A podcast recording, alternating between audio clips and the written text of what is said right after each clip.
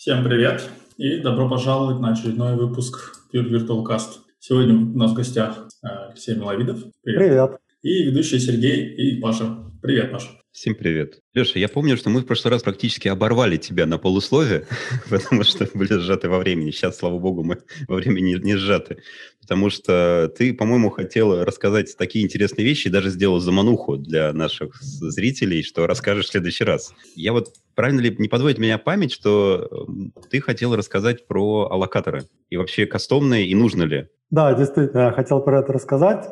я, правда, не знаю, смогу ли рассказать, потому что вот про внутренности аллокаторов, наверное, подробно не получится. Нет, давай проще. А когда нужны? Вот когда вот ты, например, понимаешь, что в твоем проекте реально надо посмотреть в сторону чего-то нестандартного? А, ну, во-первых, самое главное, как не ошибиться с выбором аллокатора, потому что люди смотрят, есть аллокатор по умолчанию, в зависимости от того, где собираем программу, там, из Glipsy, а, скажем, из Glipsy, он как-то работает, и в интернете все говорят, можно сделать лучше, достаточно просто использовать другой аллокатор. Это правда. Действительно, а, как правило, достаточно просто поставить другой аллокатор, будет лучше. Но вот непонятно какой. А, давайте я тоже вас буду спрашивать, перечислить вот все аллокаторы, которые вы знаете. Gmalloc. Угу. Один. DC-Malloc. Два. Не, я закончился. Не, Ей приходилось больше использовать. Куча еще всяких вариантов. Какой-нибудь там Lockless есть, а, который имеет... Наши варианты с Серегой закончились. Вот.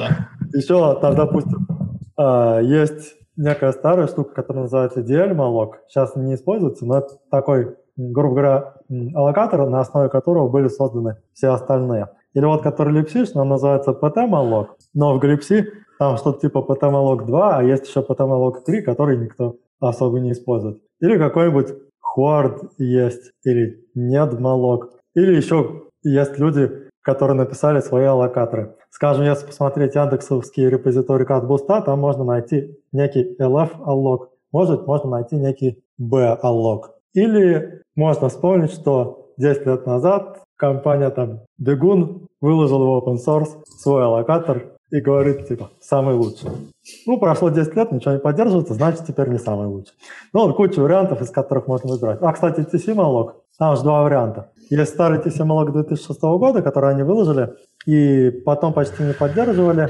А недавно они выложили новый TC-малок, который полностью переписан и работает в чем-то похоже, а в чем-то там совершенно новые штуки есть. Вот, и непонятно, как выбрать. И здесь можно совершить первую ошибку, это взять какой-нибудь бенчмарк аллокатора, или написать свой бенчмарк аллокатора. И, конечно, вопрос, как его написать. Скажем, можно в цикле выделять куски памяти и освобождать их разного размера. Какого размера? А какое распределение размеров? А может, надо их выделять в одном потоке, а освобождать в другом потоке? А может, надо их выделять в одном потоке, а освобождать в том же потоке в 10% случаев, а в другом там 90% случаев? Или, может быть, там нужно выделять кусок памяти, а освобождать через какое-то время, но часть кусков памяти освобождать там сразу, а часть кусков памяти освобождать там очень не скоро. В общем, трудно написать бенчмарки для аллокаторов, но в принципе они есть. Если посмотреть репозитории и JE-malloc, и TC-malloc, там есть бенчмарки, на которые они, конечно же, оптимизированы.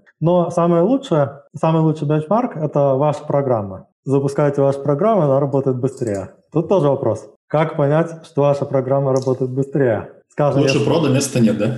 А, да, ну на проде можно графики какие-то посмотреть. Если это реально графики с продакшена, и там, скажем, нагрузка ЦПУ и потребление памяти. Ну, если оба эти графика уменьшились, и при этом пользователи не стали жаловаться, что что-то ваш сервис перестал работать. Вот. Тогда, наверное, все хорошо, и надо действительно аллокатор поменять на новый. И реально так бывает, просто меняем аллокатор по умолчанию на JE-malloc или на TC-malloc, и оно, скорее всего, станет лучше. В аллокаторе по умолчанию были, по крайней мере, давно серьезные грабли, ужасные. Я обнаружил эти грабли, и, честно говоря, я так и не понял, что триггерит их. Сценарий был такой. Значит, на сервер поступает нагрузка, все нормально. Потом нагрузку убираем, а потом восстанавливаем, и оно реально работает там в несколько, ну, типа в три раза медленнее. Почему, я не понял, но я, мне даже трудно было поверить, что это грабли именно в аллокаторе, а не наши грабли. Но я поменял аллокатор, и все исправилось. То есть оно и сначала стало работать чуть-чуть лучше, но почти без разницы. И, но самое главное, деградации не было а, после этого. Но потом люди говорят, типа, секретный, а есть секретная а, как бы рецепт. У нас тормозил MySQL, вот ровно такой же сценарий. То есть была нагрузка, потом убрали нагрузку, потом снова э, поставили нагрузку, и он деградирует. Э, поставили тупо LD preload JMalog. Э, проблема исправилась. Мне кажется, здесь важно отметить для тех, кто, может быть, с этим никогда не работал, что подменить э, аллокатор на Linux – это практически ничего не надо делать, достаточно переопределить одно переменное окружение, и дальше просто за счет, я так понимаю, того, что у них API совместимый друг с другом, э, все начинает работать как бы магическим образом. Ну, а да. на Windows сложнее? Ну, смотри. Честно говоря, я не помню, когда я на Windows э, занимался. Я, я помню, я вручную работал с кучами на Windows, но не, не помню, чтобы я там подсовывал стандартные аллокаторы. Я думал, потому что там и так все идеально работает. Нет, а нет, я тебе точно говорю. Нет. А, раз там, типа, сначала совсем плохой был, и люди прям писали тоже ни в коем случае не оставляйте аллокатор по умолчанию из Windows, но с какой-то версии, я, правда, не пользователь э, сейчас, э, не, но просто читал, с какой-то версии просто улучшили аллокаторы, теперь предыдущие советы стали особо нерелевантны.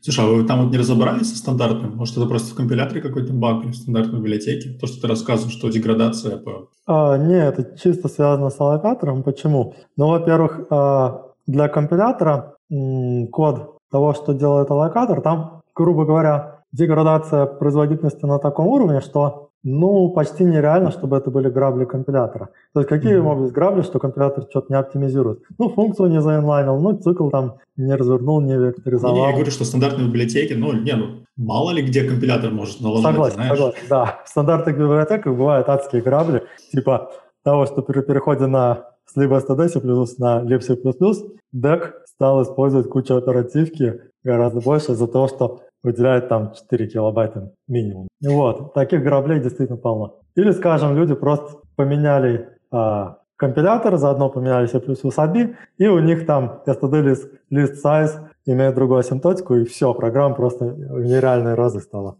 А, или наоборот, перестала. Это ведь как раз тот, та шутка, я просто не парил своим глазам, когда увидел, что до какой-то версии std libc++ а, список std-лист не хранил свой размер. И он реально каждый раз его считал, ага. проходя по списку. И вот э, я не помню точно, с какой-то версии GCC они как раз поломали ABI, к сожалению, но зато добавили поле, которое хранит э, длину списка внутри. Я просто никогда не мог подумать, зачем, ну, как, как можно было так написать сходу. Потому Понятно. что когда я всегда писал двусвязные списки, ну, там, не знаю, даже на лабах, просто для упражнений, я как бы всегда подразумевал, что, наверное, надо хранить размер сразу вместе с ним. Да, ну, тут не нужно думать, что люди такие злые сделали это, а, чтобы всем навредить. Какая-то интуиция, наверное, была. А, да, интуиция может быть у разных людей разная. И вот знаете, в этом а, как раз здесь интуиция, она, по-моему, у комитета по стандартизации C++. То есть они давно в стандарте C++ 0.3 сделали так, что вот нужно, чтобы операция std list splice, которая говорит, давайте в один список залинкуем а, другой список. Ну, перелинкуем. То есть взять кусок из другого списка и перенести э, в тот список. Она должна быть большой от единицы. Я могу ошибаться, потому что я не читал э, стандарт C++ так, в таких деталях. Вот. И эти два требования, size, константный и splice, они противоречат друг другу. Если видели в бусте, скажем, там есть интрузив, замечательная библиотека. Там есть интрузивный список, и там выбираешь, что хочешь. Хочешь такая операция будет константная, другая линия, хочешь другая. А если хочешь все, то не скомпилируется. Ну, вроде да. Хотя надо подумать, может быть, я чепуху говорю, и все-таки можно сделать. Я сейчас не очень-то а, не очень это продумываю. Это хорошая задачка на собеседование, да? Придумайте, как сделать это за константное время и еще при этом посчитать размер за константное время. Угу. Ладно, давайте не будем об этом думать, а то сейчас я буду думать. Сейчас мы уйдем, да, бумажки появятся, начнем реписать, да, там код сразу откроем, в ColdBolt полезем, не дай бог. Я уже. На самом деле, пока я CPRF читаю, просто заинтересовался. Особо с стд-листом вообще не помню, когда я его использовал. Сложности про его. Слава не, богу, не а у меня вот э, реально была одна задача, где вот реально был такой паттерн, это частое удаление середины, и я не, не, не решил не придумывать никаких более сложных структур данных, чем просто ставить туда лист. Ну да, std-лист, он с одной стороны вроде редко нужен, но с другой стороны, когда он нужен, то действительно по причине. Да, да, согласен. И хотите с фокус? Я сразу же словил там багу, практически сразу же. Вот. Э, я сейчас не помню всех подробностей, но вот у меня опять такое ощущение, что я там напортачил с инвалидацией указателей при удалении списка. То есть я типа собирал все указатели, которые нужно удалить, и там потом их удалял. И явно что-то там где-то напортачил я с инвалидацией. Я вот с тех пор э, очень сильно полюбил э, кроссплатформенную разработку, потому что пока я пытался отладить эту багу под Linux, ну что-то вообще ничего не получалось, segmentation fault, все летело, я там уже думал, сейчас дебаггер надо расчехлять. А когда я на CI запустил, где это все еще собиралось под виндой, причем в дебажном режиме, я понял, какие там классные дебажные итераторы. Мне они прямо на дебаг уровне показали, что, чувак, ты, короче, инвалидируешь. И прямо в ходе юнит-теста начали сыпаться соответствующие сообщения. Было очень удобно. Угу. Да, это, конечно, хорошо, когда есть CI, где много разных вариантов сборки. И есть такие штуки, когда люди могут подумать, ну, совсем они злые, что они находят. А, скажем, у нас там человек какой-то отправляет pull request, ему говорят, смотрите, если скомпилировать это все на арме, то тип char беззнаковый. Но это не значит, что он точно такой же, как unsigned char, это два разных типа, но он беззнаковый. И поэтому теперь, когда вы сравниваете там с какими-то числами, теперь у вас где-то получается тавтологическое сравнение. Вот, и это компилятор предупреждает. Я думаю, знаешь, как круто. А если бы я делал ревью, я бы это не нашел. Вот у меня как раз в одном из проектов прям такая ситуация, что там в качестве э, целевых платформ две версии армов 3264 бита, э, Intel 64 бита и операционки, несколько дистрибутивов Linux, QNX, если кто знает, есть такая, и еще Android. И вот там вот реально можно это случайно напортачить, что вот под, одному, под одной штукой соберется и все заработает, а под другой вообще все пойдет совсем не в ту сторону, которую ожидал. Угу. У меня постоянно такая история. Дай бог, если компилируется под все платформы. А сейчас еще хотят, чтобы эта штука компилировалась под embedded без memory management юнитов и так далее. Посмотрим, как пойдет. Слушай, а что за, что за штука такая? Это для автомотив, это security for automotive. А, интересно. Вот, я, честно говоря, там не то, что много пишу кода, точнее, уже не пишу кода совсем, но если интересно, можем попросить как-нибудь Карину, нашего специалиста по этому делу, прийти и рассказать в подробностях.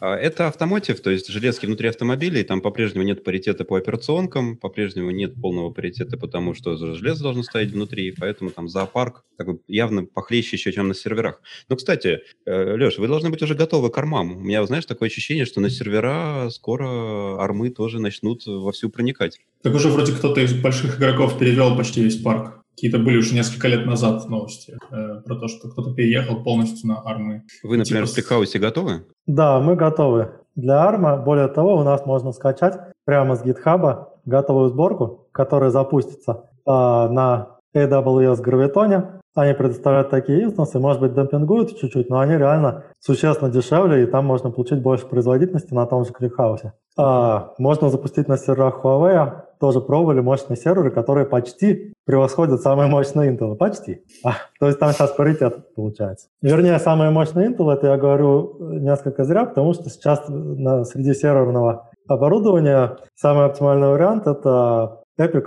а, AMD-шная которые есть 128 ядер, 256 потоков, если два сокета. Это прямо очень круто. Самый вот оптимальный вариант сейчас. Я не знаю, почему Intel так отстает, но такой Оптимальный, ты имеешь в виду производительный? Просто армы же тащат в основном за то, что у них power consumption низкий. Это будет очень дешево. А, здесь я говорю только по производительности, а, а. по армам не знаю, надо оценивать общую ну, стоимость владения. Тут зависит еще от того, какой софт запускаете на этих серверах, потому что, может быть, вы запускаете такой софт, с которым именно на армах придется довольно сильно еще возиться, чтобы заставить его работать. Ну и вопрос, а, какой поставщик а, этих самых, вообще где это все будет, в облаках, какие облака поддерживают армы, или если свое железо, какие поставщики этого железа, не будет ли там какой-нибудь vendor lock-in, хотя Сейчас производителей ARM-серверов больше одного, даже сильно больше одного. Так что перспективы очень хорошие. Да, мне тоже кажется. Мне, кстати, даже кажется иногда, что ARM, он лучше с точки зрения читаемости. А, дело в том, что я иногда да, читаю ассемблер интеловый и ARM овый. И вот я помню, что в интеловом ассемблере, по крайней мере, меня всегда так учили, а для обнуления регистра надо ксорить его с самим собой. И это, наверное, самый такой один из первых трюков, которые учат программистов на интеловом ассемблере, чтобы поэкономить немножко байтов машинного кода. Потому что напрямую mov eax, 0 все-таки будет занимать минимум 5 байт. А вот на армии я помню, что, по-моему, там есть такой классный регистр, который всегда хранит себе ноль. И всегда можно просто скопировать его в другой. Mm. По-моему, даже какое-то у него мнемоническое название есть такое, сейчас уже не могу вспомнить. Я просто вот задумываюсь, э, может быть, пора... У меня есть курс по архитектуре АВМ, где я использую ассемблер для того, чтобы пояснять, как вообще взаимодействовать идет с современными процессорами. И вот я классически его читаю на Intel, причем еще исторически даже на 32-битном Intel. Я вот реально в последнее время начал задумываться, может, уже пора перенести его на ARM? Мне кажется, тут зависит от целей, а для чего люди изучают ассемблер. А, Цель, да, цель, ясно, ты догадываешься, не писать на нем ни в коем случае, почти никогда в жизни. И мне скорее кажется, что это возможность пояснить людям все-таки, что там происходит, когда между процессорами, ну, нет компилятора, когда вот что происходит, когда у тебя нет компилятора. Вот только на таком уровне. Понятно, что тут не важно. Я иногда использую вообще даже искусственно придуманные из головы ассемблеры, там, а как у Кнута, еще только более простые, просто чтобы пояснять концепты. Но иногда хочется показать, что это все работает на реальных железках. У меня просто такое ощущение, что пройдет какое-то время, и реальных железок на армах будет больше, чем на Intel. Ну, их сейчас в количестве больше. Да, телефоны хотя бы. Ага. Да, а, да интересно. Но вот на x86 там действительно много нужно изучать, и я вот сам испытываю трудности. То есть я не могу просто взять и прочитать произвольный ассемблерный код, сразу много чего непонятно становится. Особенно если он сделан компилятором, да, а не человеком. Ну да. Ну, да. То есть, вот, я, например, сейчас вот испытываю просто некоторые трудности. Каждый раз мне приходится очень внимательно читать, когда я вижу инструкцию LEA. Ну, как называется? Lot Effective Address да. есть такая, да. Вот, э, она очень часто используется в машинном коде, и, ну, я знаю, что она делает, но вот каждый раз, когда я ее читаю, вот всегда э, приходится очень, так очень э, напрягаться, зачем она здесь. Просто я помню, что это действительно трюк, который используют компиляторы. Дело в том, что Load Effective Address, он традиционно, по крайней мере, задумано было и в официальной документации написано, что он используется для вычисления адреса от смещения, в том числе в двухмерных массивах. А для этого он прямо внутри этой одной машины инструкции, он может умножать на 2, 4 и 8 и может складывать сразу три числа ну, uh-huh. чтобы сделать адресацию по строкам и столбцам. А понятно, что если нужно просто сделать арифметику с одним умножением и двумя сложениями, то в целом ты должен будешь выполнить две-три команды. Uh-huh. А здесь ты можешь выполнить одну команду и получить, по сути, число. Такое, на самом деле, компилятор часто, по-моему, не использует это как адрес в оперативной памяти, он просто вычисляет как число. Ага. И за счет этого просто меньше байтиков, быстрее выполняется и так далее. Просто э, из операции поддерживается два сложения, может быть, и одно умножение на 2, 4, 8, по-моему, все. Mm-hmm. А нет, еще может быть умножение на один из регистров. Ну, в общем, крутая операция. И вот я реально видел часто в Гатбалте, и у меня такое реальное подозрение, что компилятор просто использует то, что на дешевое. Просто для каких-то простых арифметических вычислений, а не адресных даже арифметик. Там сейчас такая теория. что надо MSP430 ассемблер изучать. Самый простой. Вот, кстати, по поводу x86 пара таких забавных фактов, которые, я думаю, все знают, все слышали уже, потому что аудитория у нашего подкаста продвинутая, ну, на всякий случай. Факт первый. Можно, значит, одна инструкция MOV является тюринг полной. Можно выполнить любой код с помощью одной инструкции, э, ну, в общем, с помощью одного вида инструкций, в общем, этих MOV. Есть э, даже бэкэнд для LLVM, кажется, который называется MOV Fuscator. Все, что угодно компилируют с помощью одних инструкций MOV. А, и, в общем, скомпилировали с помощью этого Doom. Он очень сильно тормозил. Ну и первый кадр там отрисовывал час, что ли. Работает. Э, это вот прямо риск архитектуры в действии, мне кажется. А получается, нужно ведь только сложение, скорее всего, как-то реализовать, да? Вот что-то у меня сейчас в голове не приходит. Чуть более сложно. Там, значит, условные переходы есть а, вот, э, да, сложение условные переходы, и, наверное, условные... дальше уже все пойдет своим чередом. Переходами. Ну, там коротенькое описание, как это все сделано. Я, к сожалению, сейчас не помню, но совсем не сложно. Вот, а То есть, короче, язык BrainFuck — это для слабаков. Просто надо писать на одном только муве ассемблера Intel. Угу. А вот теперь второй забавный факт. Оказывается, давайте сначала парочку таких загадок, которые, наверное, простые. Вот, значит, процессор может выполнять инструкции, машинный код. И он может одну инструкцию выполнять там разное количество тактов. Ну, некоторые инструкции он выполняет там каким-то фиксированным latency. Там у некоторых latency вообще единицу, у некоторых там несколько. Бывает, что инструкция выполняется а, некоторое а, разное количество а, тактов, скажем, там целочисленное деление. Там может быть довольно прилично, в зависимости от того, какие аргументы. Сейчас, может быть, если что-то будет, вы меня поправляете. Вот, я так на скидку говорю. В принципе, инструкция одна может выполняться гораздо большее количество времени. Вот какие-нибудь примеры. А, знаете? Которые выполняются разное количество времени? Не, ну разное уже там целочисленное деление, которые могут выполняться неограниченно долго. Неограниченно долго? А, или там, скажем, ограничено, но это ограничение, оно гораздо больше, чем там тысячи тактов. Там есть, например, одна машинная инструкция, которая просто запускает цикл копирования. О, да. Массива. Я тоже про, про, подумал про копирование, да. да. Такие вот, э, не знаю даже как э, назвать, кажется, старые инструкции обработки строк, mm-hmm. которые с префиксом там rep. Вот, то есть там есть счетчик, и процессор будет вот одну инструкцию выполнять столько, сколько написали. Вот, это один пример. Еще в качестве примера можно привести э, тоже инструкцию MOV, э, если вообще любую инструкцию, которая требуется что-то загрузить из памяти. Ну, из памяти загрузка может долгое время занимать. Если там кэш-промах, то несколько сотен э, тактов. Ну, проще считать, что около сотни наносекунд, а сколько тактов зависит уже от частоты. Вот. А если там, там ведь может быть не только кэш-промах, а может быть page fault. Ну, тогда процессор, там будет прерывание, а процессор пойдет другие инструкции выполнять. Это уже не считается. Вот. Но еще как раз можно привести такой пример. Забавный факт. Оказывается, можно вообще любой код выполнить с помощью одной инструкции mov. То есть вся ваша программа состоит из одной инструкции mov. И она выполняет все, что угодно. Просто этой программе надо заранее подготовить некоторые данные. Сейчас я вот тоже, может буду путать, потому что я не такой hardcore, hardware э, инженер.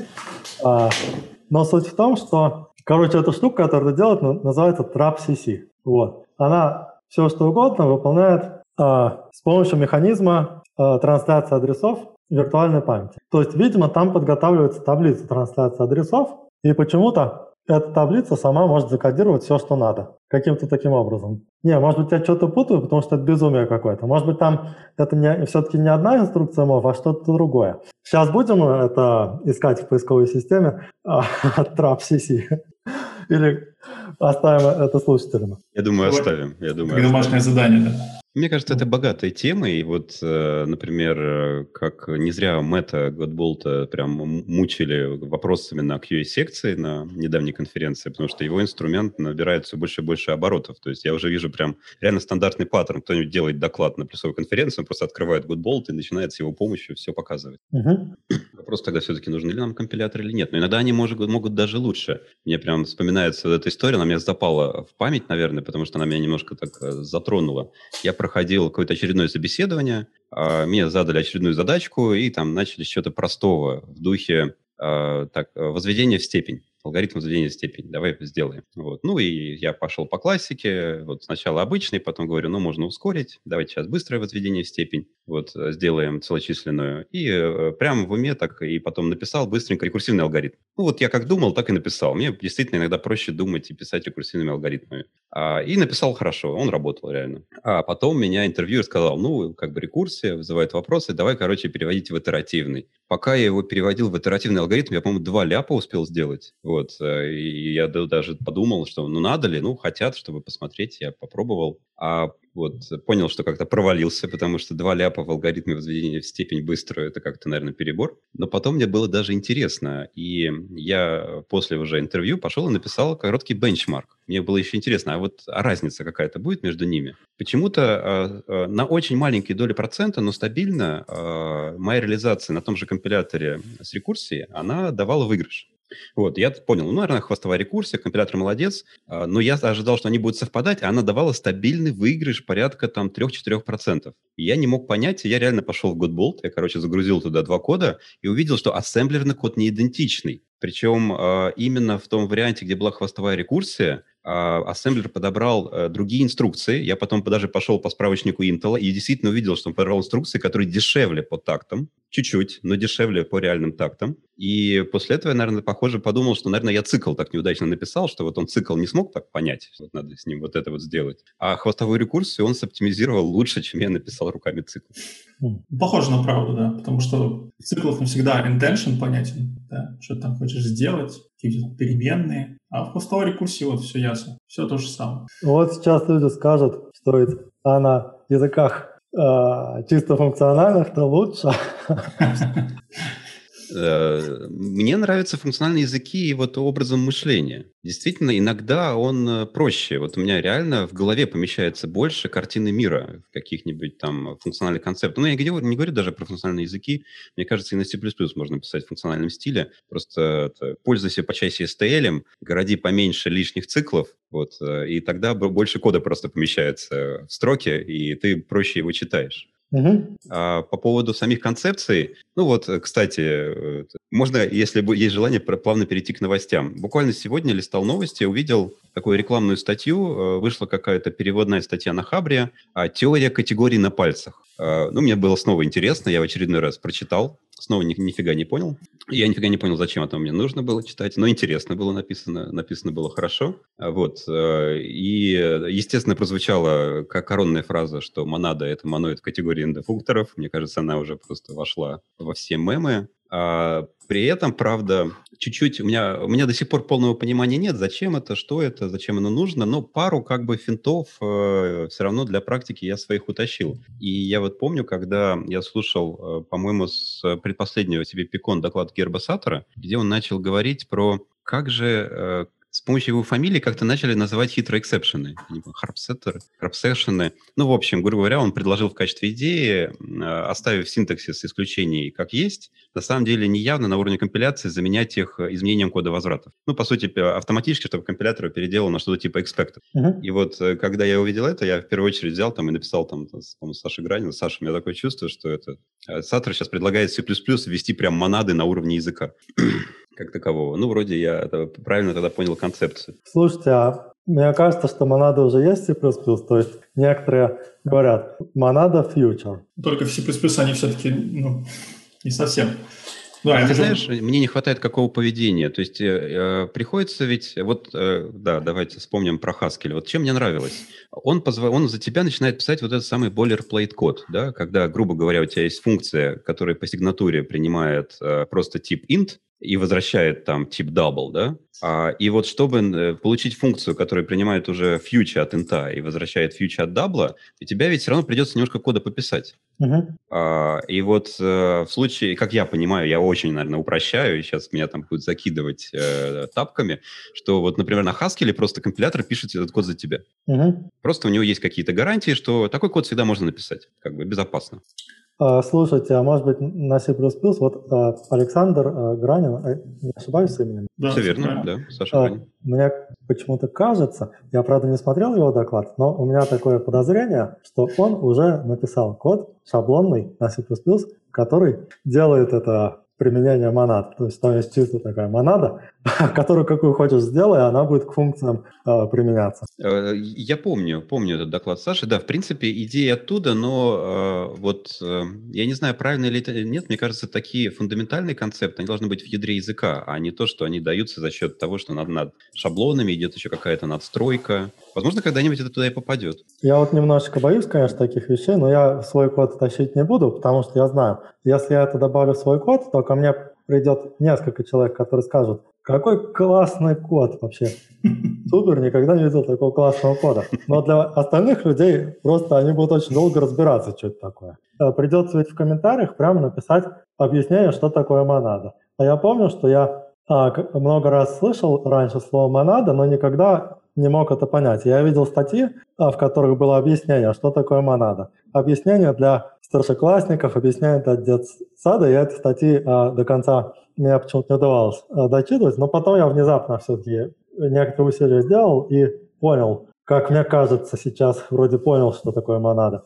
Самое главное, ведь монада — это ну, язык не обязательно должен иметь монады, чтобы быть функциональным. Так, что-то у меня Прервался ты? А, вот сейчас появился. Мне в свое время а. понравилась книжка, извините, тоже про Haskell, э, по-моему, Learn Haskell for Very Good. Во-первых, она с картинками, да. поэтому это уже для меня хорошо. А во-вторых, там пытались, да, немножко на пальцах объяснить. Я вот для себя действительно всегда вот так объяснял. То есть есть у меня функция, которая принимает int, возвращает double. Я люблю, например, optional. Ну, мне кажется, это хорошая, удобная концепция. Иначе часто это и так неявно ей пользуемся. И я хочу, чтобы просто все мои функции, которые int на вход, double на выход, стали автоматически optional int на вход, optional double на выход. Uh-huh. Все. И не хочу я писать потом то же самое, если я там optional заменю потом на result какой-нибудь, expected и так далее. Пусть оно как-то вот само. И mm-hmm. после этого мне тогда проще будет там из глубины пятой вложенности функции вытаскивать наружу этот код возврата, а не учитывать его прям во всех сигнатурах вручную. Вот за что я не люблю коды... С одной стороны, коды возврата, мне кажется, хорошая, классная концепция, но столько приходится дополнительного кода писать, чтобы их во всех сигнатурах учесть и вытащить там с пятого, с шестого уровня вложенности, что иногда вот чисто из-за этого я думаю, давайте лучше на исключениях. Mm-hmm. Да, так вот, язык э, функциональный обязательно монадами оперирует, правильно? То есть вы просто как-то так у нас произошел какой-то переход от того функционального языка к монадам. А, это да, мне кажется, пиши э, в основном больше на STL, вот у тебя будет функциональный C++. А про то, что код выводить, есть такой вообще хороший язык Идрис, слышали? А, где фактически на зависимые типы и вот эти всякие штуки прям Слышал, но не пользовал. А, Степа Кольцов, Степан, да? По-моему, Степа Кольцов, помнишь? Да. Он тут даже выкатил сайт а вот Learn Idris for Greater Good, где можно потренироваться. У него там несколько примеров есть, где надо прям так мозг сломать, чтобы некоторые штуки сделать. Это недавно было? Ну, год, наверное, назад или около того. Я просто с ним знаком а, по работе, но он сначала перешел в Facebook, где он сейчас работает, я не в курсе. Но я всегда, я его запомнил, то, что Степа за Rust. Он вначале был против C++, а потом он стал за Rust. Ага. Вот, а сейчас чего, Идрис? Куда катится? Ну, это все правильно. Зачем стоять на месте? Зачем нам стоять на месте? Ну, бог с ним, э, может быть, о монадах. Или, Леш, ты хотел что-то добавить? Мы а, ну я хотел просто добавить, смотрите, вы в своем коде на C++ написали гигантское количество колбеков. Не надо говорить, что это функциональный код, это какой-то... А, это спагетти-код, получается. А, ты имеешь в виду, что просто люди пишут много колбеков и говорят, что это functional style? Ну да, то есть если предпочитаете функциональный стиль, это вовсе не повод писать гигантское количество колбеков. Абсолютно, абсолютно тебя поддерживаю. Надо просто а, больше лямбд, очевидно. Ну, только разве что больше лямбд, да. А, если есть желание, можем дальше пройтись по новостям. Мне кажется, будет хороший предмет для разговора. Достаточно нам одно слово сказать из новости, и все, мы можем спокойно уходить минут на 10. Но вот это, мне кажется, точно интересно. Если кто еще не слышал, то JetBrains уже опубликовал за 2020 а, обзор экосистем разных языков по их survey. В том числе есть и по C++. Вот, если хотите, я, мы сейчас с вами поиграем в конкурс. У меня как раз открыт этот сервер. Я вам буду задавать вопросы и посмотрим, угадаете вы ответы на них или некоторые нет. Самый угу. популярный стандарт? А, а, а как считать популярность? А, а, вопрос звучит так. Какие стандарты C++ вы регулярно используете? Такой вопрос задавали в survey программистам на C++. Я так ага, очень интересно. Да, что люди будут отвечать? Может, 11, 14? Я тоже думаю, что 11 или 14. А может, вы абсолютно правы. То есть 11 46%. А, нет, вы не правы. 11 46%. Следующий идет 41%, 17 Mm-hmm, ничего себе. А давайте обратно. Самый непопулярный. 20 20 Все верно, да. Но прям рядышком с ним 12-13% идет C++ 9803. Похоже, все уже, то есть заканчивается, реально заканчивается. Слушайте, а если взять крупные компании, которые делают такие серьезные продукты, а, какие-нибудь системы автоматизированного проектирования, там, там может быть, а, ну, там какие-нибудь графические редакторы, игрушки, там, а, не, ну, с игрушками еще более-менее, они там более современные, вот, а, а, а, что-нибудь, ну, из таких областей, то есть крупные ком- компании. И а как здесь я могу тебя удивить. Дело в том, что есть а, этот же ответ на этот вопрос, но в разрезе индустрии. И прям есть отдельно выделенная индустрия игры. И там ответ другой на вопрос, какой самый популярный стандарт. Попробуйте. 17. Трудно. Давайте, э, Сережа. Сережа угадал. 17. 51% используют 17 уже в игрушках. По крайней мере, вот э, в, в игр... респондентах это вопрос. Игры а, современные компиляторы все же обычно опираются в компилятор, а не только в желание э, компании переехать. Просто по поводу, например, графических редакторов, мы, у нас даже Шоном Барреттом была беседа на тему того, что они отдельно сделали эфорт по переезду на новый стандарт. Угу. А если какие-нибудь движки игровые популярные взять, я вот тоже не из этой области, но вот там Unity, скажем, и Unreal, э, для него, наверное, можно плагины писать. Вот, там какие стандарты? Не знаю, точно плагинов не писал. А, я не исключаю, что стандарты там старые. И вот тоже нужно, конечно, нам специалиста, но у них же как одна из главных проблем это какая? Это явно не десктопы, это консоли. Потому что консоли иногда, я так понимаю, могут чуть-чуть отставать по SDK и компиляторам, и версиям, и значит поддерживаем стандарт. А они же должны вроде как на них компилироваться, собираться и запускаться. Uh-huh. Конкретно Unity, на, вот здесь, я а не знаю, он open source, его можно посмотреть? Вроде нет. Пора нам звать кого-то из геймостроя. А было, было же, было же. На, на, это, Настя а у нас а, приглашала и общалась. А, комментарии, там лайв-чат. Ага. А, пусть туда напишут. Если кто-нибудь есть из... Если знаю. Предлагают Брагилевского подкаст. Виталий красава, с удовольствием. Так, ну, наверное, самое интересное ID спрашивать в вопросе JetBrains – это скучно. Vim. А, вот, вот, вот этот вопрос прям отличный. Какие фреймворки вы регулярно используете для юнит-тестирования? Юнит-тестирования? Самый популярный ответ? Ну, Google. Плюс Еще варианты? Может быть, Boost бустовый. Оба вы не правы. 34% смело заявили, что я не пишу юнит-тестов для C++. А, ну я не знал, что такой вариант есть. Ну, а первое, все-таки по фреймворкам, что там? А, Google тест, конечно. Google тест. Э, дальше я не использую фреймворки, ну, велосипеды всегда приветствуются. Дальше Catch. Я mm-hmm. помню Catch, очень симпатичный, очень миленький. Мне нравится даже, как он дает вывод. Boost э, есть, Google Boost тест, но так, на, на слабых позициях. Но мне нравится вот 34%, что я не пишу. Причем это, это заявление, это прям утверждение по жизни, мне кажется, такое.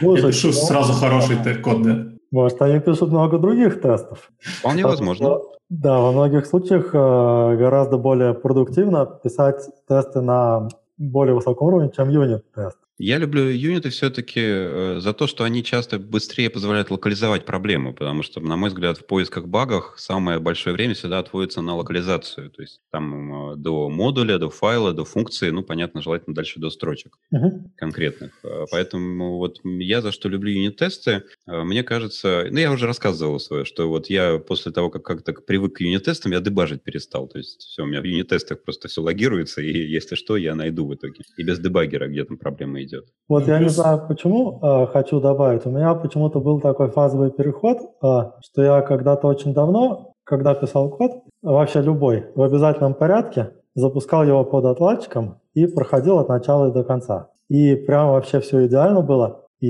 юнит-тесты не нужны. Насколько, э, это очень давно было. Насколько же я много времени на это тратил. А потом почему-то трудно пройти по нему под отладчиком, ну, типа, он обрабатывает кучу данных, и если хочешь какую-то конкретную вещь отладить, тебе нужно очень аккуратно будет ставить там эти брейкпоинты. А, вот, и тупо перешел на, а, что сначала, ну, отладка все равно есть, но отладочный вывод. Вот, а, ну, а тесты, конечно, очень спасают вообще. Мне кажется, действительно, это ускоряет. Просто вот это вот сидение в отладчике, оно начинает проедать время. Причем оно же увлекательное, это же интересно. Ты там идешь по брякам, смотришь watch-списки. Правда, современные отладчики, по-моему, уже научились, что ты можешь подглядывать за переменными и вообще писать произвольные скрипты, которые тебя остановят, когда тебе нужно, а не просто будешь ходить по шагам. Но все равно, мне кажется, я вот у юнита вижу именно преимущество, что часто позволяет не дебажить, а найти ошибку просто по логам, по принтам. Как я когда говорю дебажить принтами, я, конечно, подразумеваю не всегда просто тупые принты. Я часто думаю, что если мне здесь потребовался принт, чтобы отдебажить,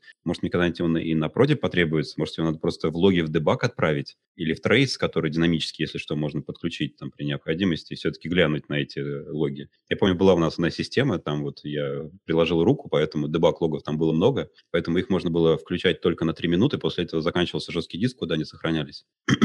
Поэтому мы обычно просили там, а включались они в таком полуручном режиме, там надо было подрегулировать конфиг и попросить программу конфиг перечитать. Поэтому писали скрипт, который это перегулировал конфиг, отправлял в SIG-хаб, отсчитывал две минуты и резко выключал, потому что иначе уже жесткий диск мог заканчиваться, потому что файл с логами там начинал расползаться из-за этого дебага. Uh-huh. Потом мне все это архивировали, присылали, я вот уже листал это, грэп, грэпал эти логи. К сожалению, мне говорили, что чтобы меня пустить на само место, то там будут стоять автоматчики с собаками, и меня, скорее всего, больше оттуда не выпустят, где вот эта ошибка наблюдается. Uh-huh. Приходилось чисто править баги по логам, причем, естественно, они ни на каких наших тестовых серверах не воспроизводились. Ну да, а нам иногда приходится править баги по слухам.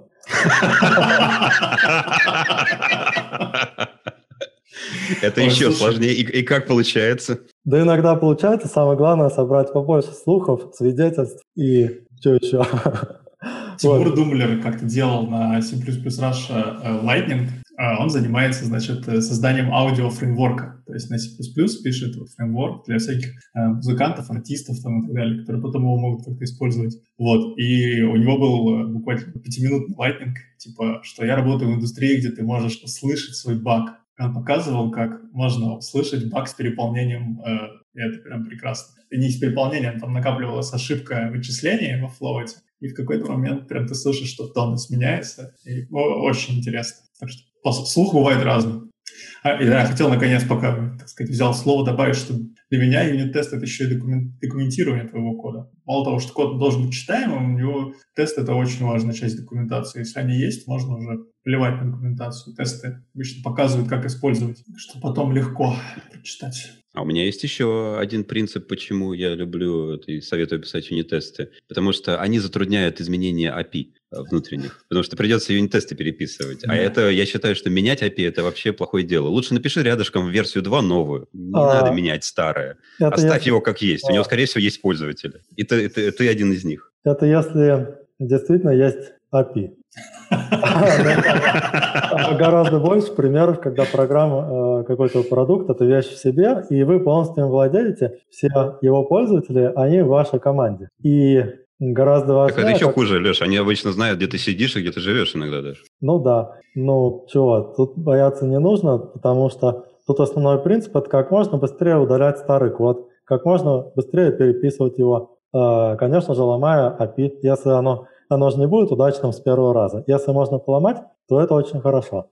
Ну, поломать имеется в виду, это, скорее всего, выпустить следующую версию. То есть, э, или это имеешь в виду а, внутрипрограммное да, API? А, в коде внутри. А, внутри кода. Интерфейсы. Публичное API, конечно, ломать нельзя, потому что у него неограниченное количество пользователей. Но это если оно и есть. А, куча продуктов, где никакого API не предусмотрено, mm-hmm. и все Ну да, если общая кодовая база, там как-то ломать можно посмелее, но вот, вот юниты приходится переписывать. Единственное, вот мне что в них не всегда нравится, если они тестируют API, которые ты ломаешь, приходится их э, рефачить. А я до сих пор как-то нормально не привык к инструментам там авторефакторинга в э, Силайне, в студии и так далее, поэтому раньше Для многое делал ручкой. Это всегда возможно, правильно? Ну, в том числе, да. Вот было такое обсуждение, а, приведите пример самой худшей кодовой базы вообще. Вот, и там, значит, самый такой характерный пример, он очень интересный, потому что он противоречивый. Человек говорит Oracle Database. Он работал в Oracle и говорит, там проблема, именно как проблема это воспринимается,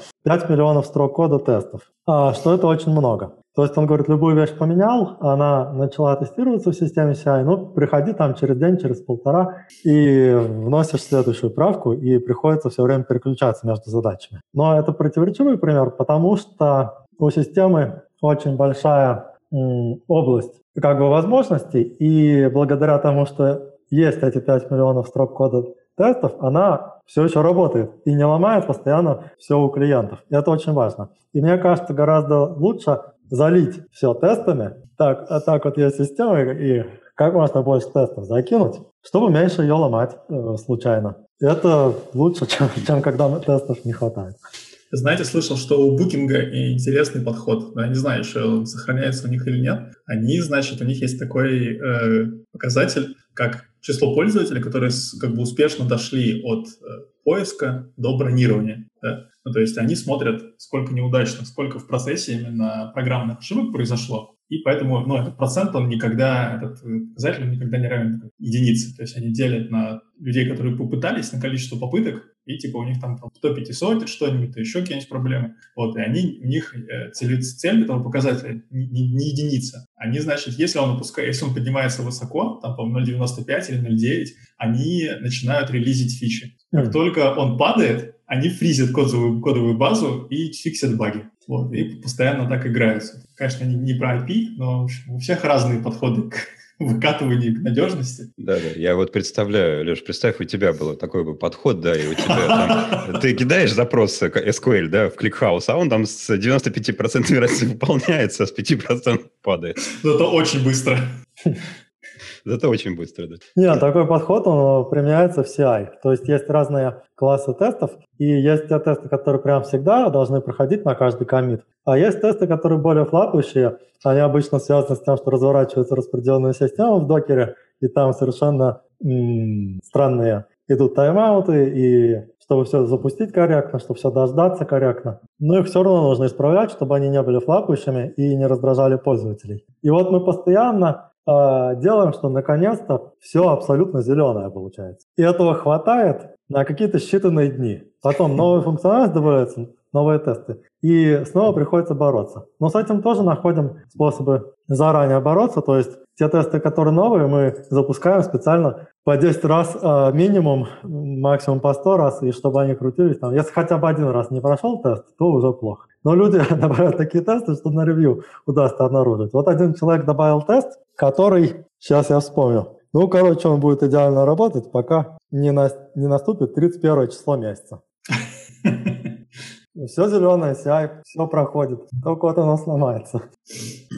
Это же прекрасно. Ну, вот, кстати, ты про, вспоминаешь вот эту статью про Oracle, да это, это его кодилище, кодобазу, да, я тоже помню эту статью, и вот когда там говорят, что запустил и жди сутки, мне кажется, немножко лукавит. Я уверен, что там уже додумались до того, что тесты можно сегментировать, понимать по дифу, какие части кодовой базы затронуты, в первую очередь прогонять только тесты, которые связаны с этой частью кодовой базы, и уже потом полный набор. Поэтому мне кажется, что вот эти вот легенды, что все это гоняется сутки или полутора суток, да, полный цикл, да. А, полный цикл может гоняться больше даже. Но когда, не знаю, программист работает интерактивно, мне кажется, что он всегда все-таки модифицирует какую-то локальную область кода, и первые тесты, которые нужно прогонять, это именно на эту область, и тогда он быстрее получит фидбэк по ним. И вот здесь я что-то думаю, что не, не верю, что вот э, на каждый комит там обязательно пол-полтора дня. Мне кажется, что там на каждый комит за пять минут возвращается ответ, а потом спрашивают, хотите по полной пройтись? И вот ты уже в конце рабочего дня нажимаешь кнопку «Да» и уходишь. Это если ты не изменил какой-нибудь внутренний IP, который используется в двух третьих всей кодовой базы. Ну, э, это да, это вопрос к архитектуре. Может быть, быть, не надо было делать API, который используется в двух третьих всей кодовой базы. Да, можно библиотеку какую-нибудь, например, со строками. Оптимизируешь ты работу со строками. Mm-hmm. Базы данных есть работа со строками? Я вот не представляю. Заменил аллокатор. Да, заменил аллокатор. Тогда да, тогда да. Хотите еще погадаю вам последнюю задачку Давай. по этому опросу? Я-то пропускаю то, что мне не очень интересно. Вот это мне. Я люблю про книжки или рекомендации. Вопрос. Какие рекомендации или руководства вы или ваша команда активно используете? Самые популярные. Ну вот э, я могу сказать за себя, я наиболее активно использую сайт cbpreference.com. Какого нет в варианте ответов? Ты, не, не, Леша, не, не их, это, это аудитория для опроса. Я думаю, что это просто не считается как рекомендация, это фактически справочник по языку, правильно? Здесь ну, скорее да. что-то вроде э, гайдлайнов. Ну, ну, давай скажем ISO guidelines. Э, ты имеешь в виду Core Guidelines, да? Да, Core Guidelines, да. А ты попал в топ-3, они на третьем месте. Первое место, я тоже фанат, Скотт Майерс. Я подумал, что, может, блок Майерса, но... А, эффективное использование C++.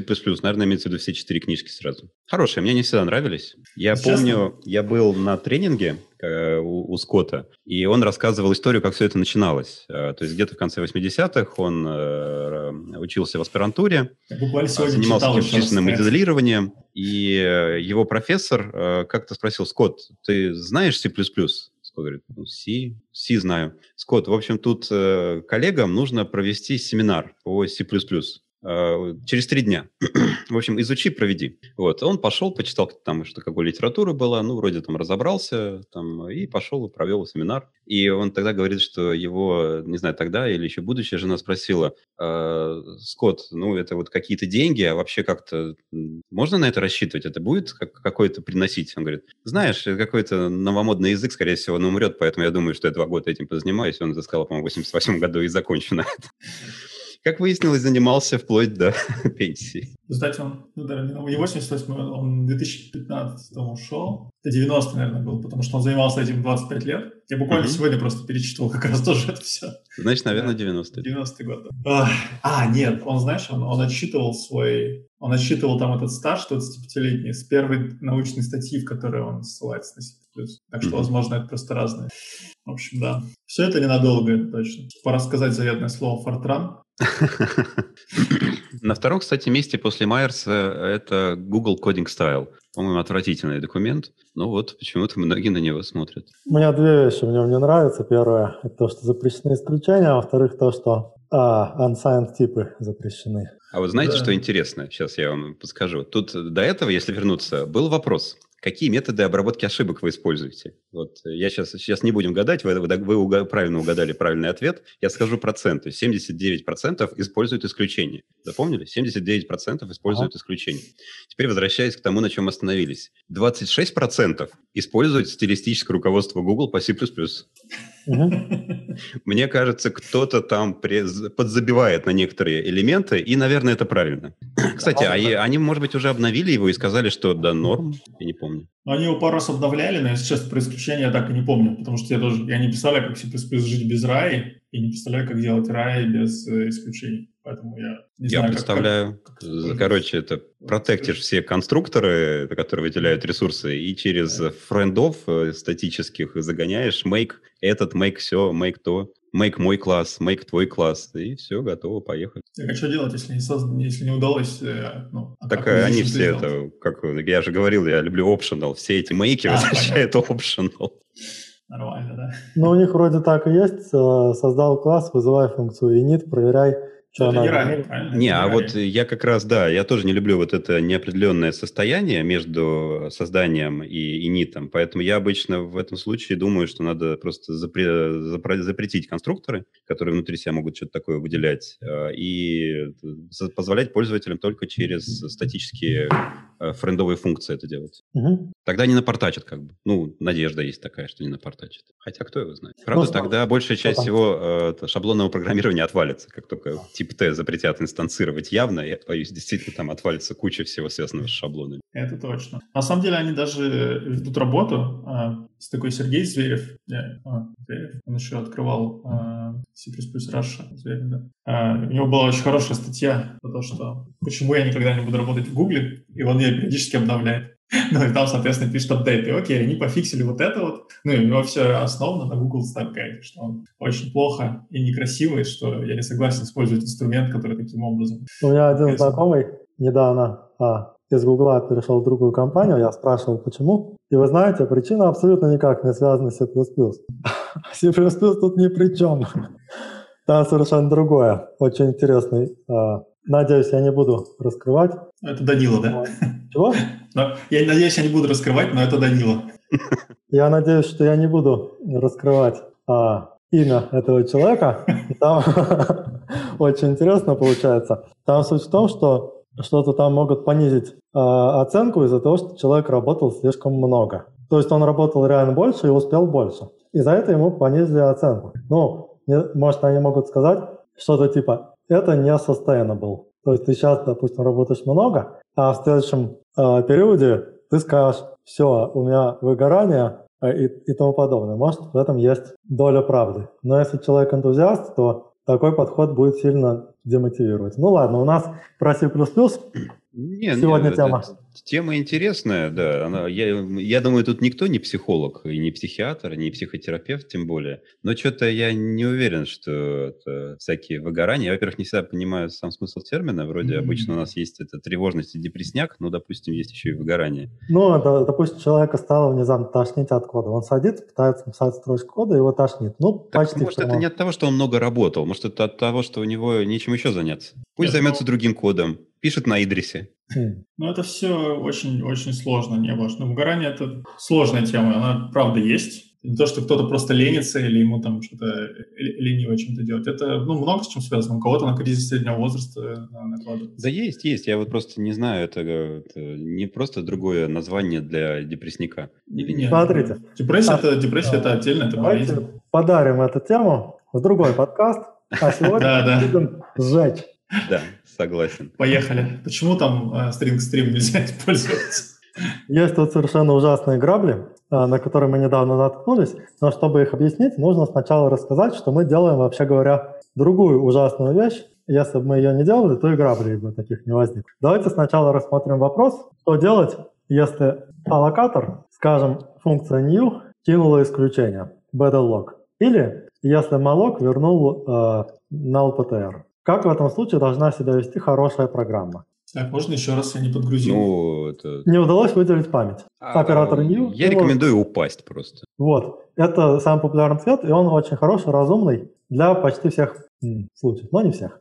А, разные бывают виды программ. Скажем, одна берет, обрабатывает данные, у него батч обработка данных. Взяла какие-то там входные данные, что-то там поделала, поделала и м, выполнила это все потом продолжает, снова продолжает. Если она упала, перезапустить можно, она эту пачку заново обработает. Если не удалось выделить память, ну что, значит памяти не хватает для этой программы. Значит, скорее всего, данные обработать не получится. А, может быть, в этой программе есть если это связано с утечкой памяти, то программа перезапустится, и все будет даже хорошо. Вот. А, ну, в общем-то, идея в том, что ничего особенно хорошего сделать нельзя, когда память не удалось выделить. Теперь представим другой сценарий. Да, в этом случае, э, скажем, есть разные библиотеки сишные, которые выделяют память с помощью malloc. Хорошие библиотеки проверяют, чего malloc вернул, плохие не проверяют, и у них будет на следующей строчке segfault. Но даже это всех устроит. А, упадет и ладно. Это segfault на чтение, он безопасный, ничего не испортит. Вот, но есть другие сценарии, это, скажем, сервер.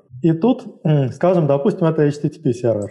Он отдает просто странички. Чтобы отдать страничку, совсем не, нужно, не нужен большой объем памяти. Все данные отдаются потоково. А контекст этого соединения тоже сколько-то там весит. Ну, может быть, мегабайты. Ну, совсем немного памяти. Ну, скорее даже не мегабайты в хорошем сервере, там это будет счет на какие-то десятки килобайт, наверное, да, в Nginx. Сколько он может соединения обрабатывать? Ну, наверное, 100 тысяч. Ну, я думаю, сейчас сотни тысяч должен выдерживать да. на одном может, узле вообще без проблем, может, да, даже, даже миллионы. Угу. Если одновременных запросов, то точно миллионы. А если одновременных соединений, а, в смысле, если запросов в секунду, вот. А если одновременных соединений, то ну, э, там зависит от, чего, от того, что э, отдавать, но не будем э, вдаваться в детали. Вот. И что делать, если тоже не хватило памяти? Ну, наверное, в системе действительно мало памяти, и мы вряд ли сможем продолжить нормально выполнять другие запросы. Тоже, если упадет, а, перезапустим. Может быть, там другие вещи, которые на этом сервере тоже надо убить. Все нормально. Тоже прекрасная логика. А представьте, что у нас есть другой сервер, но он делает что-то сложное. Он обрабатывает сильно разнообразные запросы, и там может быть большой поток запросов, которые выделяют немного памяти и должны быстро отвечать. А есть какие-то редкие запросы, которые могут захотеть выделить 10 гигабайт памяти, 20 гигабайт памяти. И вот этот редкий запрос может прийти, ему памяти не хватило, но мы не хотим, чтобы сервер при этом падал. Мы хотим, чтобы просто этот запрос кинул исключение, мы его поймали в том месте, где у нас хендлер обработки запроса, залогировали, память освободилась, та, которую он уже успел выделить, несколько десятков гигабайт. То, что он захотел выделить еще больше, там кинулось исключение, там не получилось. Но мы то, что он уже выделил, освободили, сервер дальше продолжил работать. Вот, и это на самом деле тоже частый сценарий.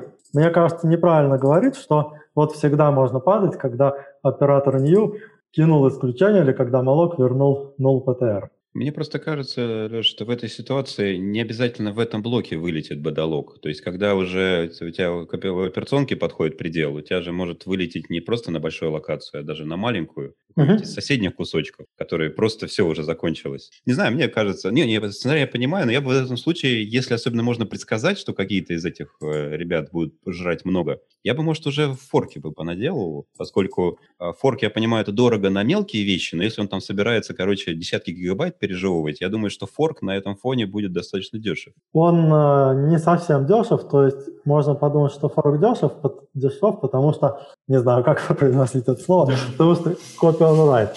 Uh, то есть должен, по идее, мгновенно. Но uh, в большой программе там есть какие-то шаренные структуры данных, и ну да, вот это, наверное, структуры данных дорогое, локатора. Вот, и сделали форк, и после этого у нас очень сильно выросло количество page-фолтов, потому что страницы реально надо копировать далеко не бесплатно получается. Вот. А во-вторых, не особо много чего поделаешь в этом форке, потому что шарной памяти не будет. Чтобы сделать шарную память, надо постараться. Вот. А с шарной памятью все-таки многие структур данных а, гораздо лучше, чтобы они были. Ну, кэши там, в общем.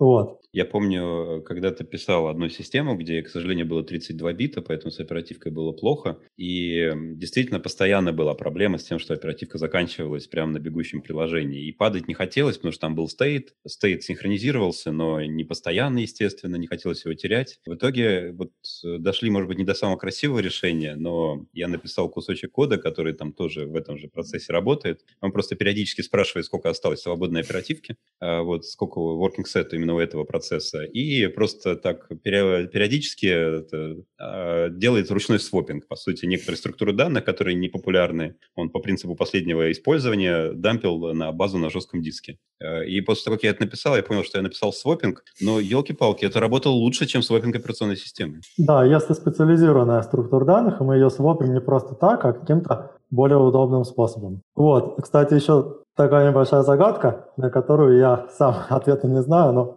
ради интереса задам. Значит, есть сервер, там куча свободной памяти, и мы хотим, чтобы наша программа для своих нужд выделила столько памяти, сколько есть. Допустим, она хочет сама управлять кэшами своими, а чем больше кэш, тем лучше. Так что задача сделать программу, которая выделит всю свободную память, но не будет убита OM-киллером. Хороший вопрос. Ты под выделить ты же понимаешь, чтобы ей реально были аллоцированы страницы. Да, не конечно, так просто выделить. было помечено в таблице да. виртуальных страниц, что типа ее, да? На, выделить и начать использовать. Угу. Хороший вопрос. То есть это, записать э, нули вести. Не, ну Можно это... же потрогать просто каждый, ну, все странички. Отрубить OM-киллер в первую очередь, а да. а потом уже это делать. Не, не, есть же... По крайней мере, я знаю, что у GVM, я, к сожалению, приходится сейчас разбираться. Это же C++ программа, правильно? А в JVM есть такой параметр. Есть отдельно, сколько на, на старте инициализировать, mm-hmm. прямо сколько инициализировать, а есть отдельно про то, чтобы всю эту память, вот сколько ты попросишь, прям потрогать каждую страничку, чтобы она была физически доступна вот сейчас в памяти. То есть на старте прям перед всеми действиями вначале лоцируется, ну то есть просится, что сматывай Потому что есть причина, почему Java долго загружается? Ой, слушай, я как раз сейчас с этим борюсь, так что там много причин, почему оно много долго загружается. Леш, Сереж, я, к сожалению, должен буду отключиться вас покинуть. Вы продолжайте. Рад был услышать, увидеть вас. Да, я тоже. А сколько времени у нас есть? У нас сколько хочешь. Ну, пока пиво не закончится. А, у меня нет.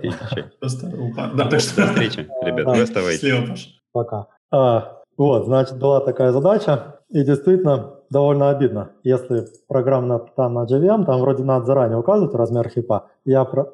не особо специалист в этом, правда?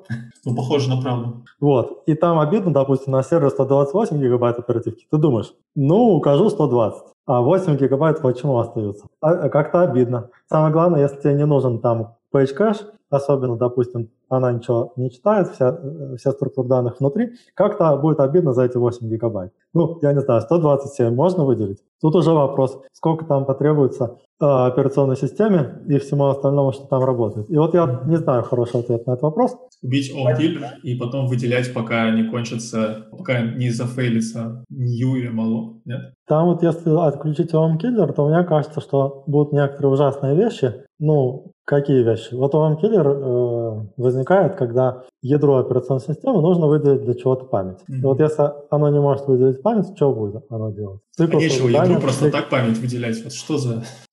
Очень странно. Вот, я еще пробовал такой вариант, что я а, просто выделяю память, пока OM-киллер не сработает, и, скажем, делаю это как раз в форке или в отдельном процессе. Или я могу создать отдельный процесс, он не так много памяти выделит, но я ему поставлю OM score специальный, что когда будет OM killer, то этот процесс убьется. И я слежу за статусом этого чайлда, и когда он убит, я понимаю, больше выделять памяти нельзя. Но это так, отступление от темы. Я это в продакшене не использую. Просто была такая идея, я ее проверил, ну, вроде работает. Но не дошло до того, чтобы так делать по-настоящему. А, теперь а, возникает следующий вопрос. Вот, допустим, мы в нашем сервере, а, там запросы могут совершенно разное количество памяти использовать. И мы хотим посчитать, сколько каждый запрос реально использует память. Вот учесть использованную память по-запросно. Как это проще всего сделать? А, отдельный процесс обрабатывать? Да, вот отдельные процессы тут, конечно, помогут. И действительно, если это Postgres, то все так и будет работать. Если это MySQL или Mongo или ClickHouse, то уже нет, потому что потоки в одном процессе. Ну и у этого есть серьезное преимущество. Давайте примем как данность. То, что у нас а, все в одном процессе. Слушай, да, не знаю тогда. Можно в локаторе просто считать эти Считать байты. руками, да, как Да, то есть переопределить э, малок, там free, еще куча функций, POSIX, align, там оператор new, оператор delete с кучей вариантов. Все это переопределяем и используем счетчики mm-hmm. позапросные. Вот, эти счетчики, конечно, неудобно будет, доставать, потому что мы прокинуть ничего особо не можем, но чтобы прокинуть, можно тред-локальную переменную использовать. Использовать допущение, что один поток в один момент времени – это один запрос. И тогда в тред-локальную переменную просто записываем указатель на этот счетчик, и мы можем с ним работать. А, правда, один запрос может в нескольких потоках обрабатываться конкурентно, то есть там атомик должен быть, а этот атомик будет тормозить, чтобы он не тормозил, либо поставим порог по размеру локации, то есть маленький вообще не учитываем, либо а, накапливаем тред-локальную переменную дельта, а когда дельта стала большой, то сбрасываем ее. Вот, вот такие типичные варианты. А, кстати, до этого еще такое более а, понятное и безопасное решение – это просто сделать все функции выделения памяти специализированными. То есть мы знаем, что у нас основное основной расход оперативки – это выделение каких-то буферов или там выделение хэш-таблиц. Тогда пусть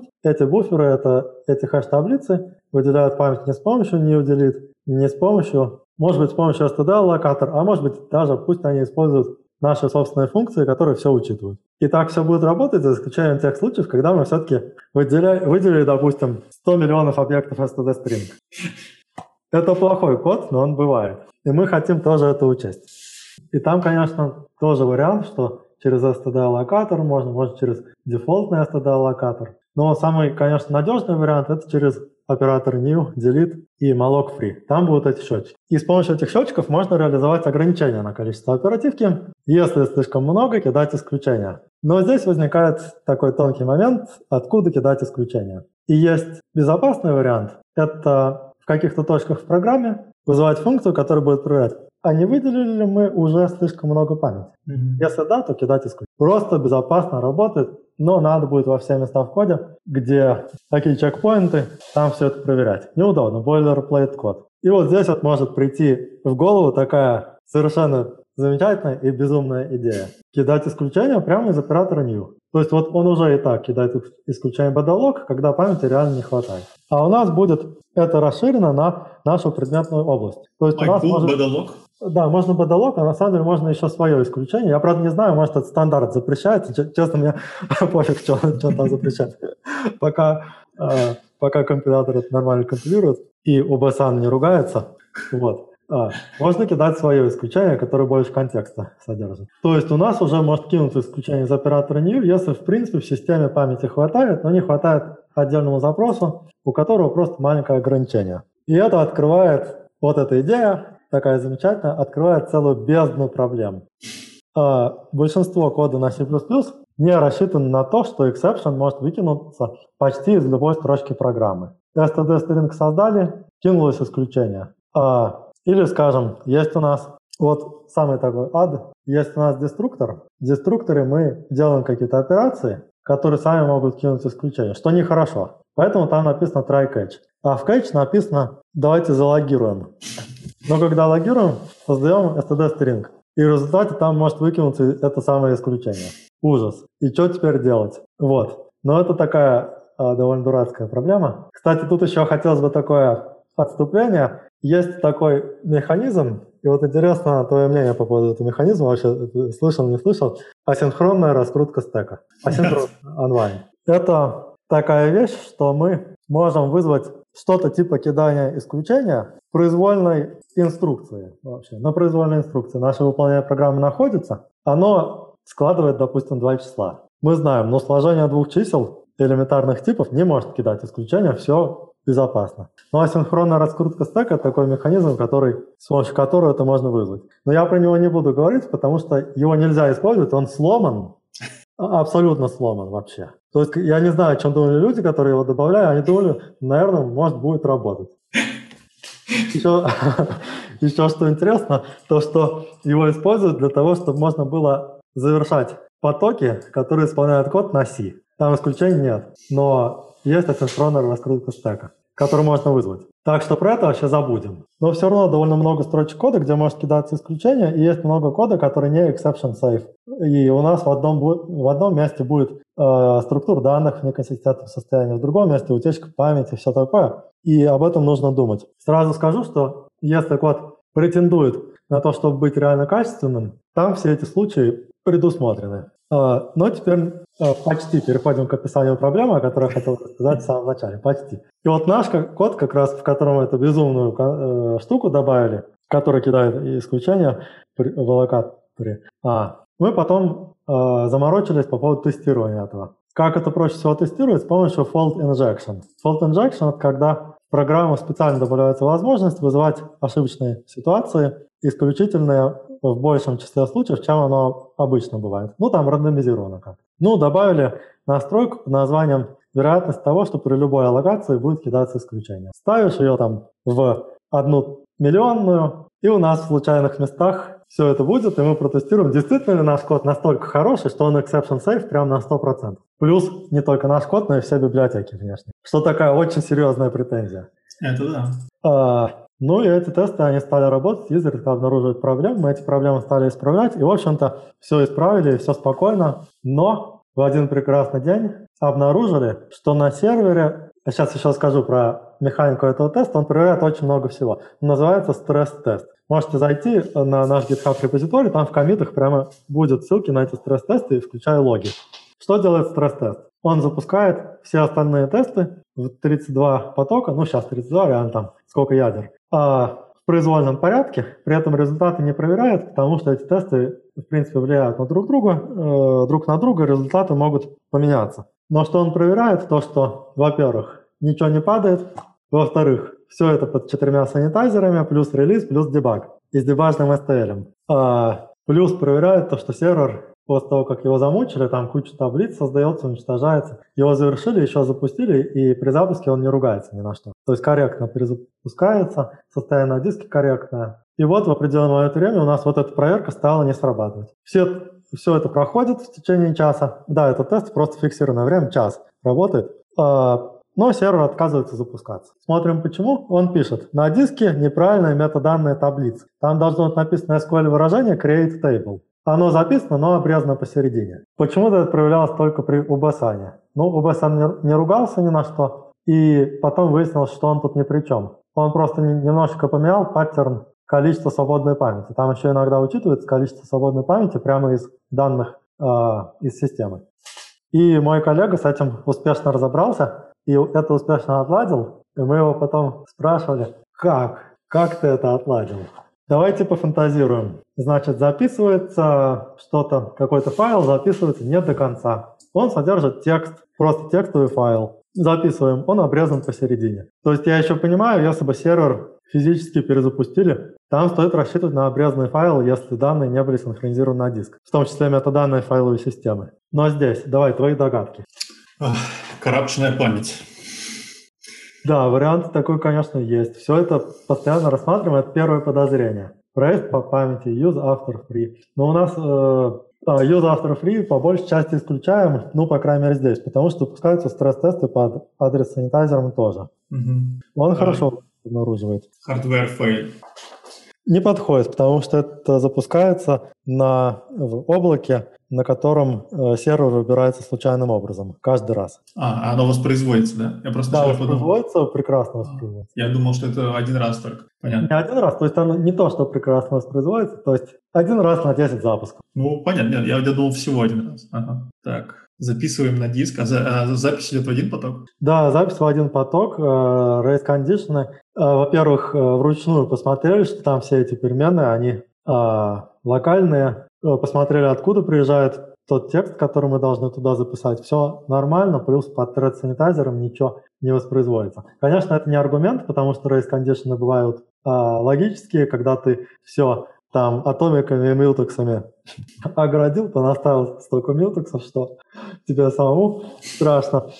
А, и после этого Э, синхронизации э, между некоторыми действиями все равно нет, и поэтому результат некорректный. Так, ну, судя по всему, будет что-то с памятью связано, то есть не получилось выделить э, память для, для, для чего только? Какого-то временного буфера? Допустим, да. Так, то есть пришел какой-то текст, его записывать, а OwnKiller сработал? Не, если бы сработал OwnKiller, мы бы это сразу обнаружили, mm-hmm. потому что был бы прямо, мы бы открыли результаты в этом CI, и там можно было бы скачать, короче. Ага, ну да, да, да. Слушай, ну не знаю, но видно что-то а, в кастомном локаторе не, не, не за это самое, не, не до конца. Или выделилась память, может, сейчас? А, нет. Не, слушай, не знаю, так просто по, по, по, по, хемингу еще тяжело. Сейчас все расскажу, это действительно Давай. такие грабли серьезные. А, Короче, для того, чтобы сформировать эту строчку, используется string stream. Как string stream работает с исключениями? Ну и вообще и stream, o stream по умолчанию не кидает исключения. Можно поставить там какие-то флаги, чтобы включить кидание исключений. Я думаю, что это почти никто не использует. А, дальше. Но что это значит? Это значит, что, допустим, ошибка при записи файла, допустим, закончилась место на диске. Но он не будет кидать исключения, надо просто проверить там этот, э, вызвать функцию good или да, bad. или... Состояние стрима проверить, да. Да, или файл. Вот, проверить, и все будет нормально. Но здесь нет ошибки. При записи файл места на диске достаточно. А, И разгадка состоит в том, что, оказывается, иостримы не только не кидают исключения, они их еще и умеют проглатывать сами. То есть при выделении внутреннего буфера его не удалось выделить, потому что у нас ограничение на оперативку. Кинулось исключение. Так вот, э, StringStream его поймал и скрыл от нас. Все, у нас абсолютно тихо записался неполный файл. Такая, такие грабли вроде звучит просто. Когда это объяснить, люди подумают, а, ну, ну мы же знали. Мы же знали, это там, в стандарте там, написано так. Но это же ад. Ну, это нехорошо, да. Прекрасно. Я полез на референс смотреть. Есть там, интересно, что-нибудь про это или нет? Долго коллега ловил такую ошибку? А, ну, прилично, но по Бывают такие баги, которые ловят там месяц, но это не из их числа. Mm-hmm. Здесь всего несколько дней потребовалось. Причем чисто такая мощная отладка, это всего там за один день удалось выяснить. Mm-hmm. Как это удалось выяснить? Во-первых, проблема воспроизводится локально. Ну, самое главное воспроизвести ее. То есть тоже берем build, э, тот же самый, и запускаем точно так же стресс-тест. И через некоторое время воспроизводится и вот это уже ключ э, к разгадке. А дальше ставим кучу отладочного вывода везде. Что-то начинаем получать и догадываемся. А что в результате вы сделали? Как, как исправили именно самоошибку? Вот вы локализовали и что Удалили почти все стринг-стримы из кода. Я-то их вообще ненавижу. Почему? Потому что если они есть в каком-то внутреннем цикле, то ты обязательно увидишь в профайлере те вещи, за которые ты платишь, но не используешь, это типа std locale. Тебе, да. Ты вообще не думал о каких-то локалях, это бред. Да, да. Слушай, а FMT вы не используете? Мне кажется, FMT это... используем, да. Теперь вместо стримов? Не, не теперь вместо стримов, мы и до этого их э, FMT подключили, потому что просто стало казаться, что более удобно писать именно в э, FMT виде. Ну, люди все привыкли, что то же самое там в Python, в Go или э, где там еще, и действительно удобнее выглядит. Ну, и она быстрее угу. много, чем стрим-стрим, там, по-моему, на порядок. Да. И безопаснее. А файлы теперь через э, POSIX его записываете, чтобы не было такого? Нет, там есть штука, которая похожа на EOStream, но не EOStream, проще и лучше. Тут это чисто велосипед, но удивляться не надо, потому что чуть ли не в любой большой кодовой базе можно найти свою собственную замену EOStream, потому что EOStream — это та часть C++, которая не получилась. Она переусложнена, там лишнее копирование при работе. Это связано с тем, что когда мы, допустим, читаем из файла, мы данные можем не только прочитать, мы их можем еще положить обратно. Не в файл, а в этот стрим, то есть, грубо говоря, отменить чтение. И вот из-за этого там внутри есть один лишний буфер, и из-за этого там есть копирование в этот лишний буфер. А еще там чуть ли не два виртуальных вызова на каждую операцию. Если будем читать по байтам, будет очень медленно. Да, все так. Но зато как удобно, раз из, из STL, ничего не надо подключать. Ну, Но, да. да, ты, ты прав, это неудачный опыт. А хорошая библиотека для ввода-вывода какие есть? Мне, к счастью, не приходится этим заниматься. Ну, вот FMT я знаю, то есть, ну, форматированием мне приходится заниматься, а ввод-вывод э, мне обычно нужен только если что-то пошло не так, и мне нужно какую-то информацию задампить просто. Угу. Ну, я слышал, есть какая-то библиотека Fast.io, но я только название слышал, так что ничего не, не устает. Название тоже. Кидайте, кидайте варианты в YouTube, вот в чате. Да, на конференциях тоже слышал про Fast.io. А, слушай, меня что-то испугало это. Со, со, со, история со стримами, которые проглатывают исключения. Так, тут Паша еще понакидал нам новостей. И последнее, что он кинул, это тред на Reddit про что я должен делать C++. При том, что сам пост уже удалил модератор. Э, там, ну что, человек безобидный вопрос задал. Да, да, что, значит, судя по, потому что я слышал, история была такая, что вот я выучился плюс-плюс, там по книжкам, все такое, прочитал две книжки, что мне теперь делать? В общем, хороший вопрос, но ответа на него у меня нет. Да, это интересный вопрос. А, то есть, как будто бы у тебя внезапно возникло новое какое-то умение. Например, ты выучил китайский язык, что теперь делать?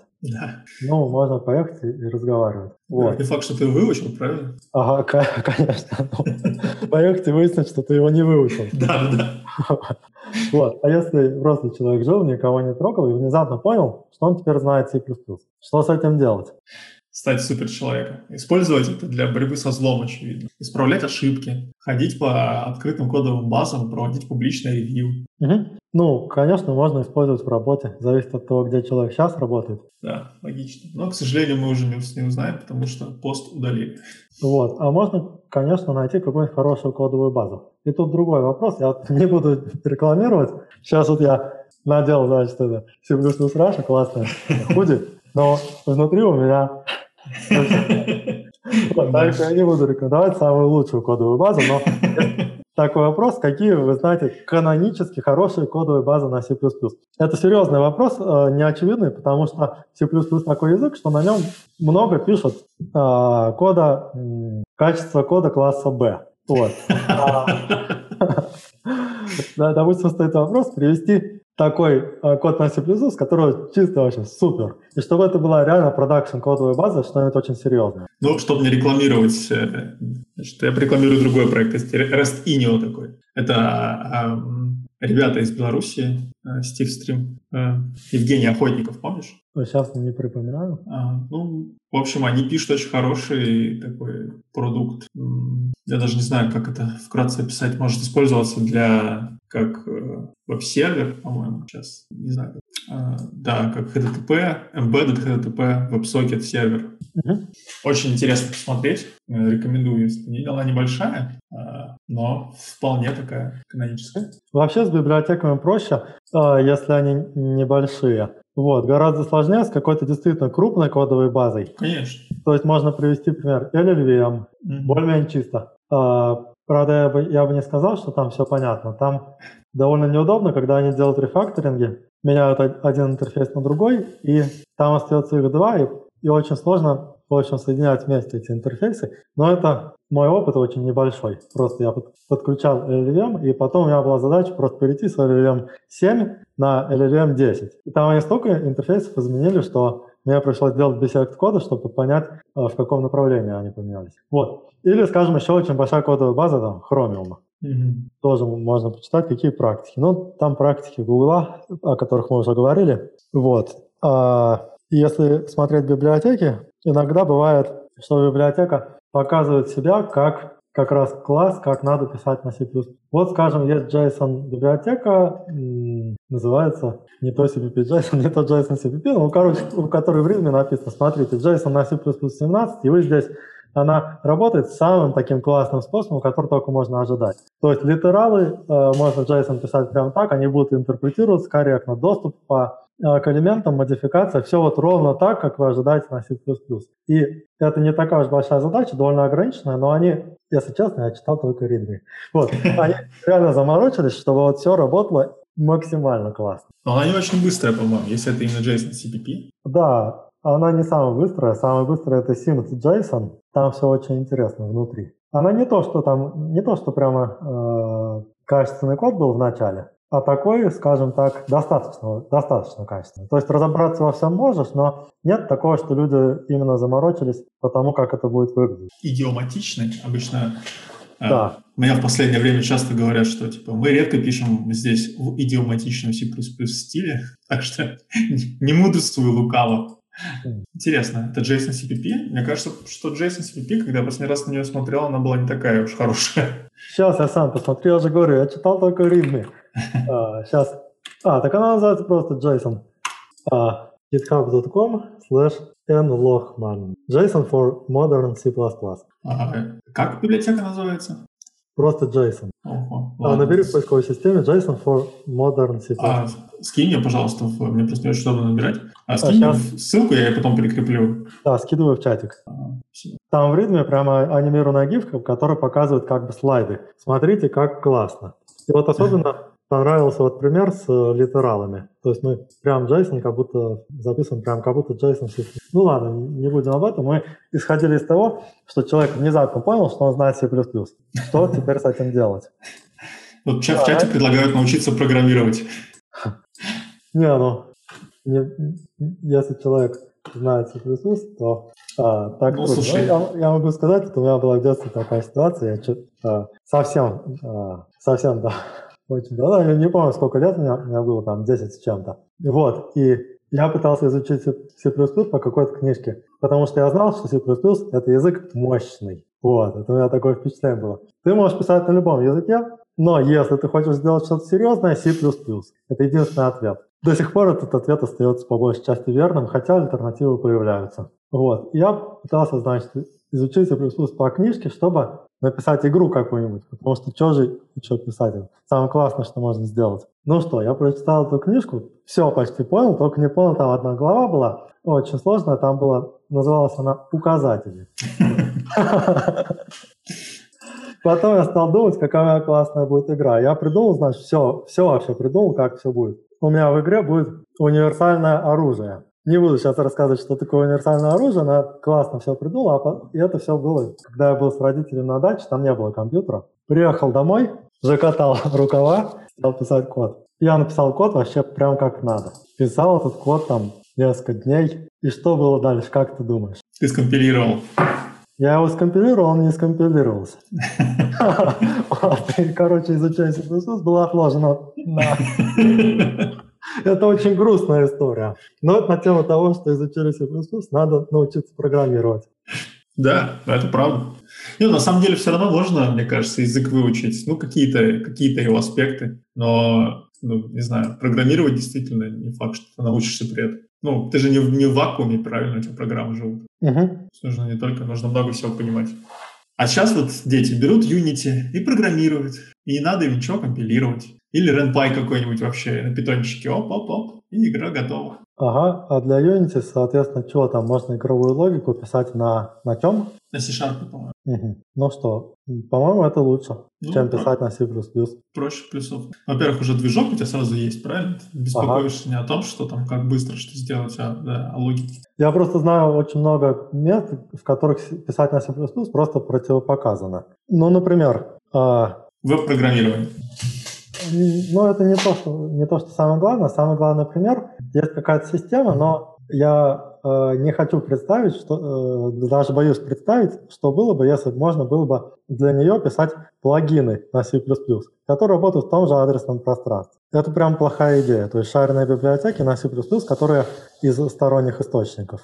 А как ты думаешь, операционка на C++? По-моему, нормально. Вроде есть операционки на C++, это BIOS, э, то есть это хайку. А никто не читал и код не работал. Нет, я сейчас работаю с... Это что-то фреймворк называется для создания операционной системы, называется Genome. Ну, точнее, это не почему-то он называется, это действительно фреймворк, э, где он написан на C++ и ADI или Spark, я точно не помню. Ну, что-то вот такое. Ядро. Это микроядерная такая штука. То есть ты можешь, э, описываешь систему, у тебя компоненты пишутся на C++, ядро написано, какая-то база там на ADI, Spark, какая-то на C++, вот. И потом есть сама операционка, которая на базе нее, которую они как бы продвигают люди, которые создают этот фреймворк. Они, чтобы продемонстрировать возможности, по-моему, называется Scalp. Вот у нас в чате пишут Алексей работал с BIOS Хайку. Алексей, есть ли в мире вещи, с которыми ты не работал?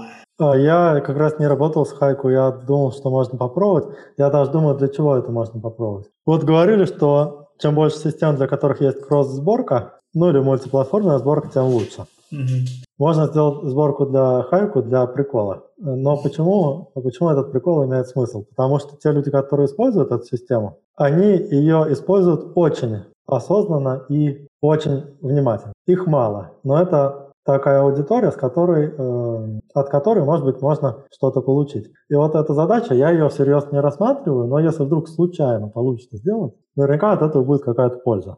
То есть это какая- какая-то ниша, но если в этой нише есть, то люди, которые тоже в ней есть, они 100% обратят внимание.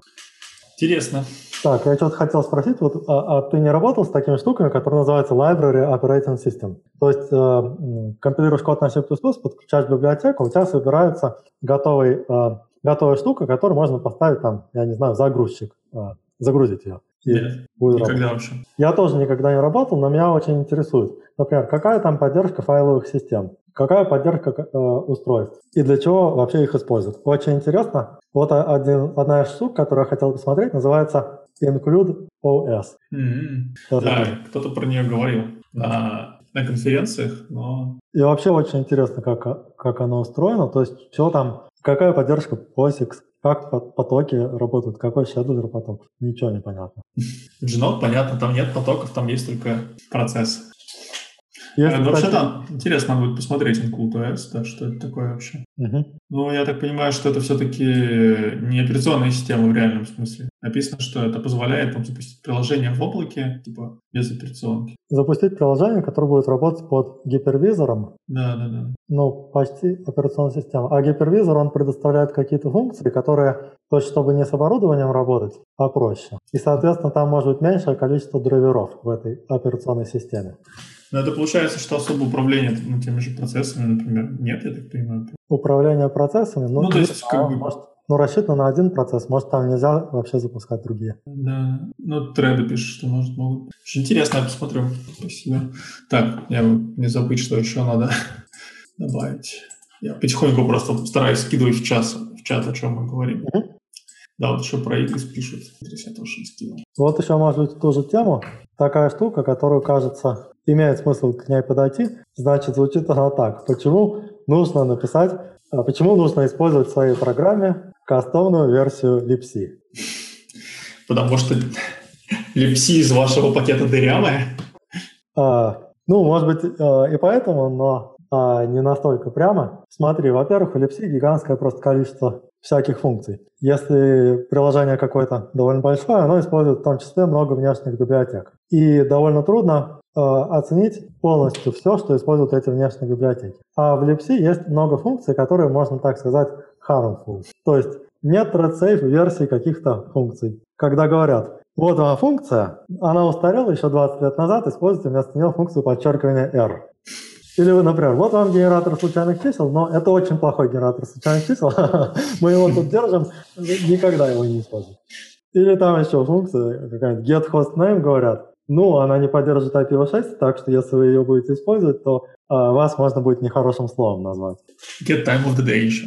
Get time of day нормально, а что? Там, там с ней, она, ну, в некоторых имплементациях э, наткнулись, что она прям, э, ну, короче, очень дорого становится. Там у нее на два порядка стоимости увеличивает. Но, возможно, это у нас просто такая. Да, конечно, это связано со всеми функциями, которые, это, то есть clock get time тоже, зависит от таймера. Да. В операционной системе какой таймер сейчас активный, и там стараются выбрать э, реализацию, которая использует, короче, хороший таймер. Там она, ну, оно реализуется через некое VDSO ты, ты, наверное, знаешь. Это как, как будто шарная библиотека, но одна страница реально, которую подкладывает нам не, из, не как другие шарные библиотеки, а операционная система ее нам, короче, загружает. Mm-hmm. Там есть функция, она использует какие-то данные, а данные тоже подкладываются, там как раз значение из этого таймера. Вот, а иногда операционная система может обнаружить, что таймер отстойный. Будет использовать медленный таймер, твоя программа замедлит. Вот просто, да, вы внезапно обнаружили как раз в библиотеке, которую мы используем, что там используется getTimeOfTheDay для получения времени. И оно нам не нравилось, потому что нам нужен более ровный профиль по latency. Ну да, еще в getTimeOfTheDay нельзя передать, чтобы время было монотонное. Да, да. Вот, значит, есть куча всяких плохих функций. Есть куча небезопасных функций. И первая идея, которая приходит в голову, вместо них поставить обертки, которые просто сразу же будут вызывать аборт. Дальше. Другая идея – это подменить заголовочные файлы libc и просто убрать оттуда эти функции, чтобы программа не скомпилировалась, если вы ее используете. Но это не так-то просто, потому что там много всего друг на друга завязано. Удаляем из э, одной библиотеки, но оказывается, что в самой libc много заголовочных файлов, и они случайно там друг к другу подключают, и эти функции все равно как бы будут нужны. Дальше. Что еще можно сделать, если у нас есть кастомная реализация ellipse? Я ни в коем случае не, не говорю, что ее надо писать. Ее не надо писать. Можно взять muscle и просто немножко ее править. А еще в LLVM появилась инициатива по разработке, наконец-то, единственной недостающей части, это тоже библиотеки ellipse. А, ее, она пока еще только в процессе разработки, перспективы не ясны, будем наблюдать, может быть, через годик, через два можно будет пользоваться. Пока э, довольно такая альтернатива Glipsy с серьезной поддержкой возможностей, серьезным покрытием возможностей – это Muscle. Но есть еще другие, но более такие маленькие, простенькие. Вот, дальше, что можно еще сделать? Можно сделать всякие fault injection и, может быть, более лучшую трассировку и типа того. Например, мы хотим запустить нашу программу, но чтобы в функцию, скажем, get other info добавлялся просто слип с какой-то вероятностью. Мы хотим просто протестировать нашу программу таким образом. Сейчас все это тоже можно сделать, потому что э, по двум причинам. Во-первых, glibc подключается как шарная библиотека, то есть мы можем э, написать реализации функции, подключить статические, и тогда при линковке э, будут э, слинкованы наши функции статически. Просто подмена того, что есть в glibc. А во-вторых, для, специально для этого случая в glibc сделали, что есть обычная функция, и то, что она делает, это, как правило, сразу же вызывает такую же функцию с двумя подчеркиваниями в начале. Это сделано как раз для того, чтобы хуки было удобнее писать. Можно свою определить, а дальше два способа. Либо сразу вызываем ту, которая с подчеркиваниями. Даже если бы ее не было, можно сделать open и там написать rtld next. Все знают, все, все делали. А, то есть такие хуки можно писать. А, но это далеко не единственная причина, почему вот такую вещь вообще можно рассматривать. Это можно рассматривать ну, для большего контроля за тем, как э, программа работает. Потому что на разных э, системах разная версия libc, там есть баги. Э, мы у себя используем, допустим, самую новую, но поставили программу на какой-то сервер, там не обновили ничего. И банально есть баг из известных, скажем, что при определенных условиях при работе с кондварами возможен дедлок на ровном месте в очень редких случаях. Да. Слушай, ну у нас, э, у нас тоже используется кастомная LXC. Ну как кастомная? Мы в результате, у меня коллега занимался изучением вопроса, и в результате взяли FreeBSD, потому что там ну, много разных аргументов, в том числе, что она маленькая, аккуратная, что как раз можно из нее легче вырезать. Uh-huh. Мы, мы вырезали очень много того, что нам не нужно, и оставили только там функционал, который нам нужен. Так что вот в нашем случае, если программа сторонняя библиотека хочет использовать то, чего у нас нет, то она не компилируется как раз, да.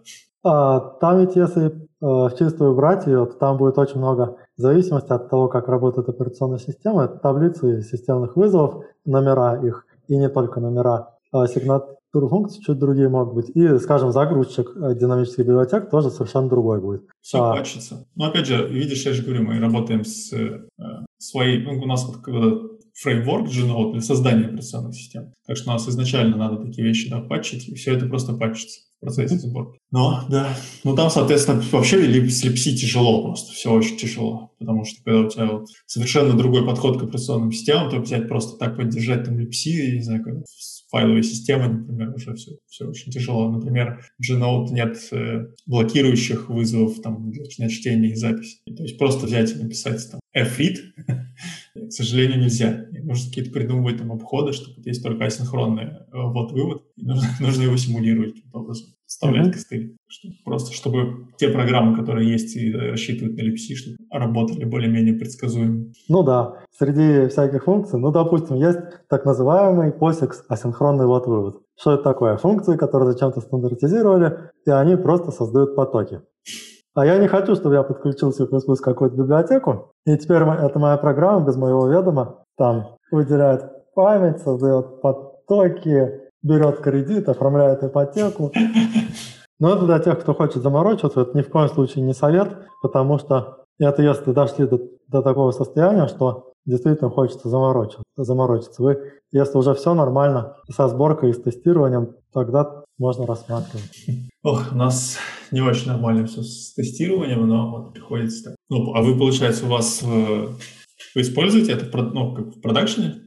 Кастомная липси не, не используем. Единственное, у нас есть штука, которая гарантирует портируемость бинарников между разными дистрибутивами Linux. Так что у нас собирается один бинарник, его можно установить вот прямо сейчас на Ubuntu 8.04, то есть 2008 года. Все запустится и будет работать. И это очень непросто. Uh, у меня был доклад на C++ Russia. Кстати, uh, несколько дней назад все доклады выложили в открытый доступ. Набирайте C++ Russia в YouTube, все будет. Называется «Как собирать портируемые бинарники для Linux». Uh, я сейчас понимаю, что мой доклад не полный. Там еще несколько способов надо рассмотреть. Но и, так еле-еле уложил в 50 минут довольно интересно должно быть. Я прям, мне стояли такие задачи, я так до конца не довел. Причем надо посмотреть теперь твой доклад. Я, да, это было года полтора или два назад, даже три, наверное. Я пробовал, я находил на ютубчике доклады и огромные статьи, и все равно всякие разные какие-то кастомные проблемы не помогали. Я уже сейчас не помню, что за проблемы, в общем. Не, не удавалось до конца сделать все проектируемо. Mm-hmm. Просто вот если так взять с нуля,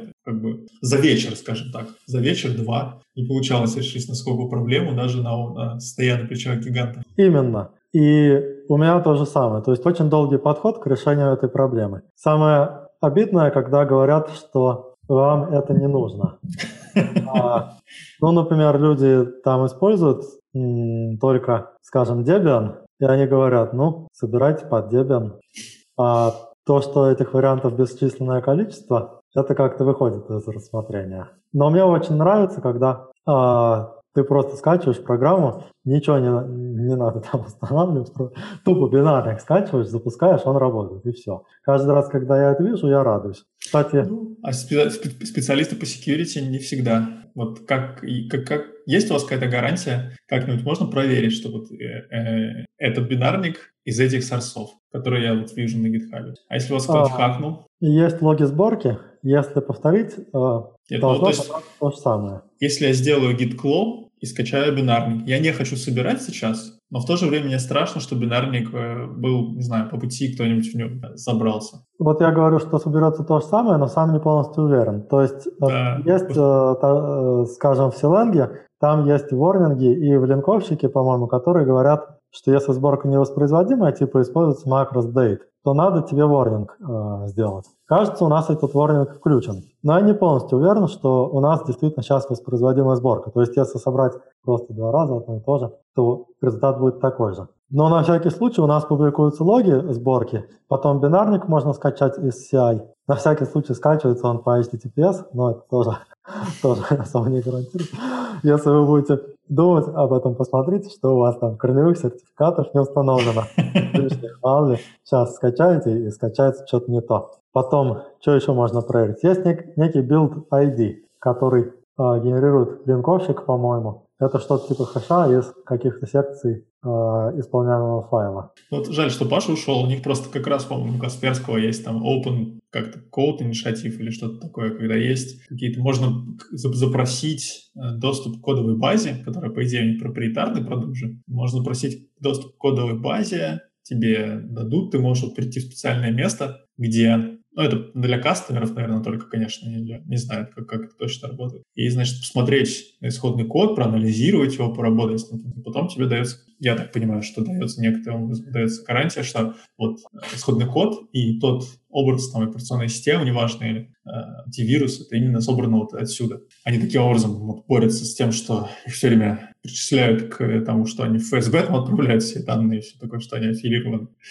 конечно, что следят в эту сторону. Uh-huh. В общем, интересно. Надо будет тоже посмотреть, как у них там все это работает, и есть ли какая-то гарантия. Да, очень интересно. Есть ведь куча средств для подписи из исходного кода, чтобы проверять, что мы запускаем э, то, что надо. И если подписывать компилятор, а потом как-то э, генерировать э, какой-то дайджест, который будет собран из дайджеста от компилятора и от всех исходников.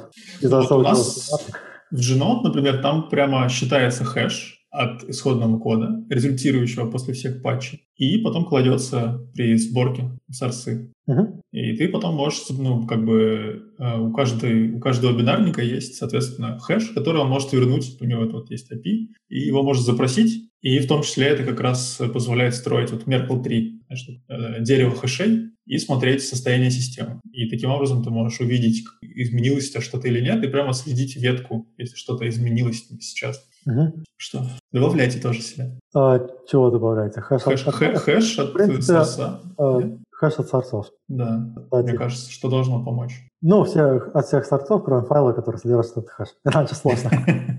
Нет, почему? Ты же просто в, можешь при, при сборке там, минус D определить. Ну да, точно. Да, тогда все будет. Да, да. Ну, вот у нас именно так делается. Просто передается дополнительный параметр при сборке, и все. Угу. Вот, но...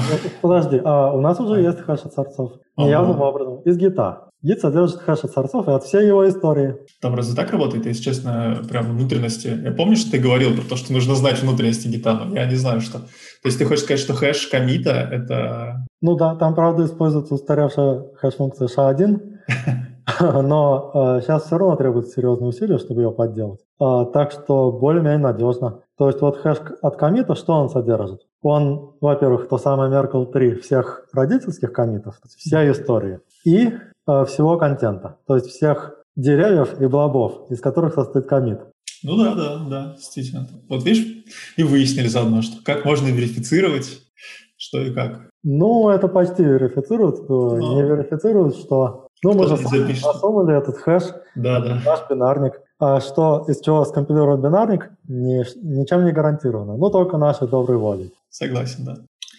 Сейчас надо, надо это обдумать хорошо. Тут вопросы задают, я думаю, что мы сейчас это обсудим быстренько, и, наверное, уже пора завершать у нас сегодня очень продуктивно получилось.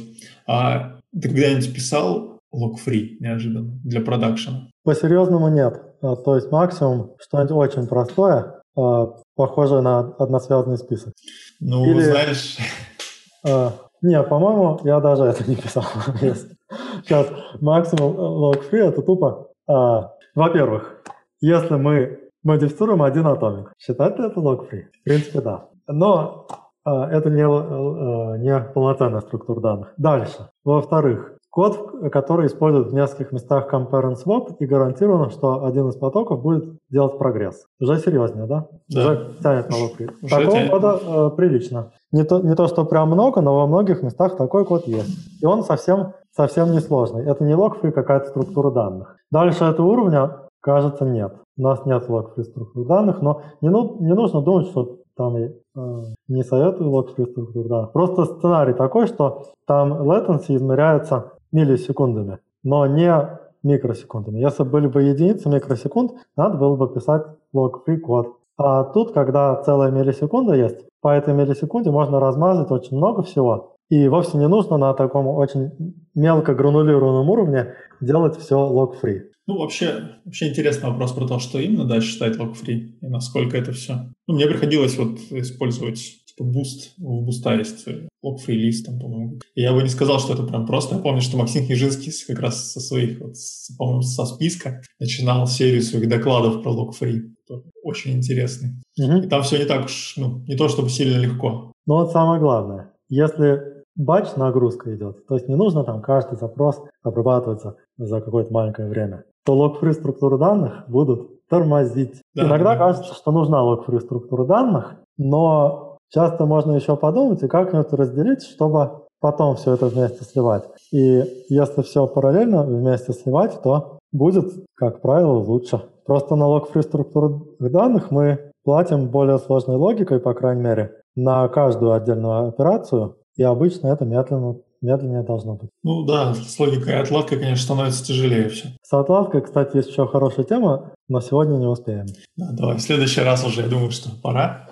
Нет, скоро э, дети ворвутся все-таки. Тогда мы точно не успеем закончить. Да, я, получается, сегодня виновен в том, что я вас задержал слишком долго. Нет, нет, все хорошо. Они привыкли.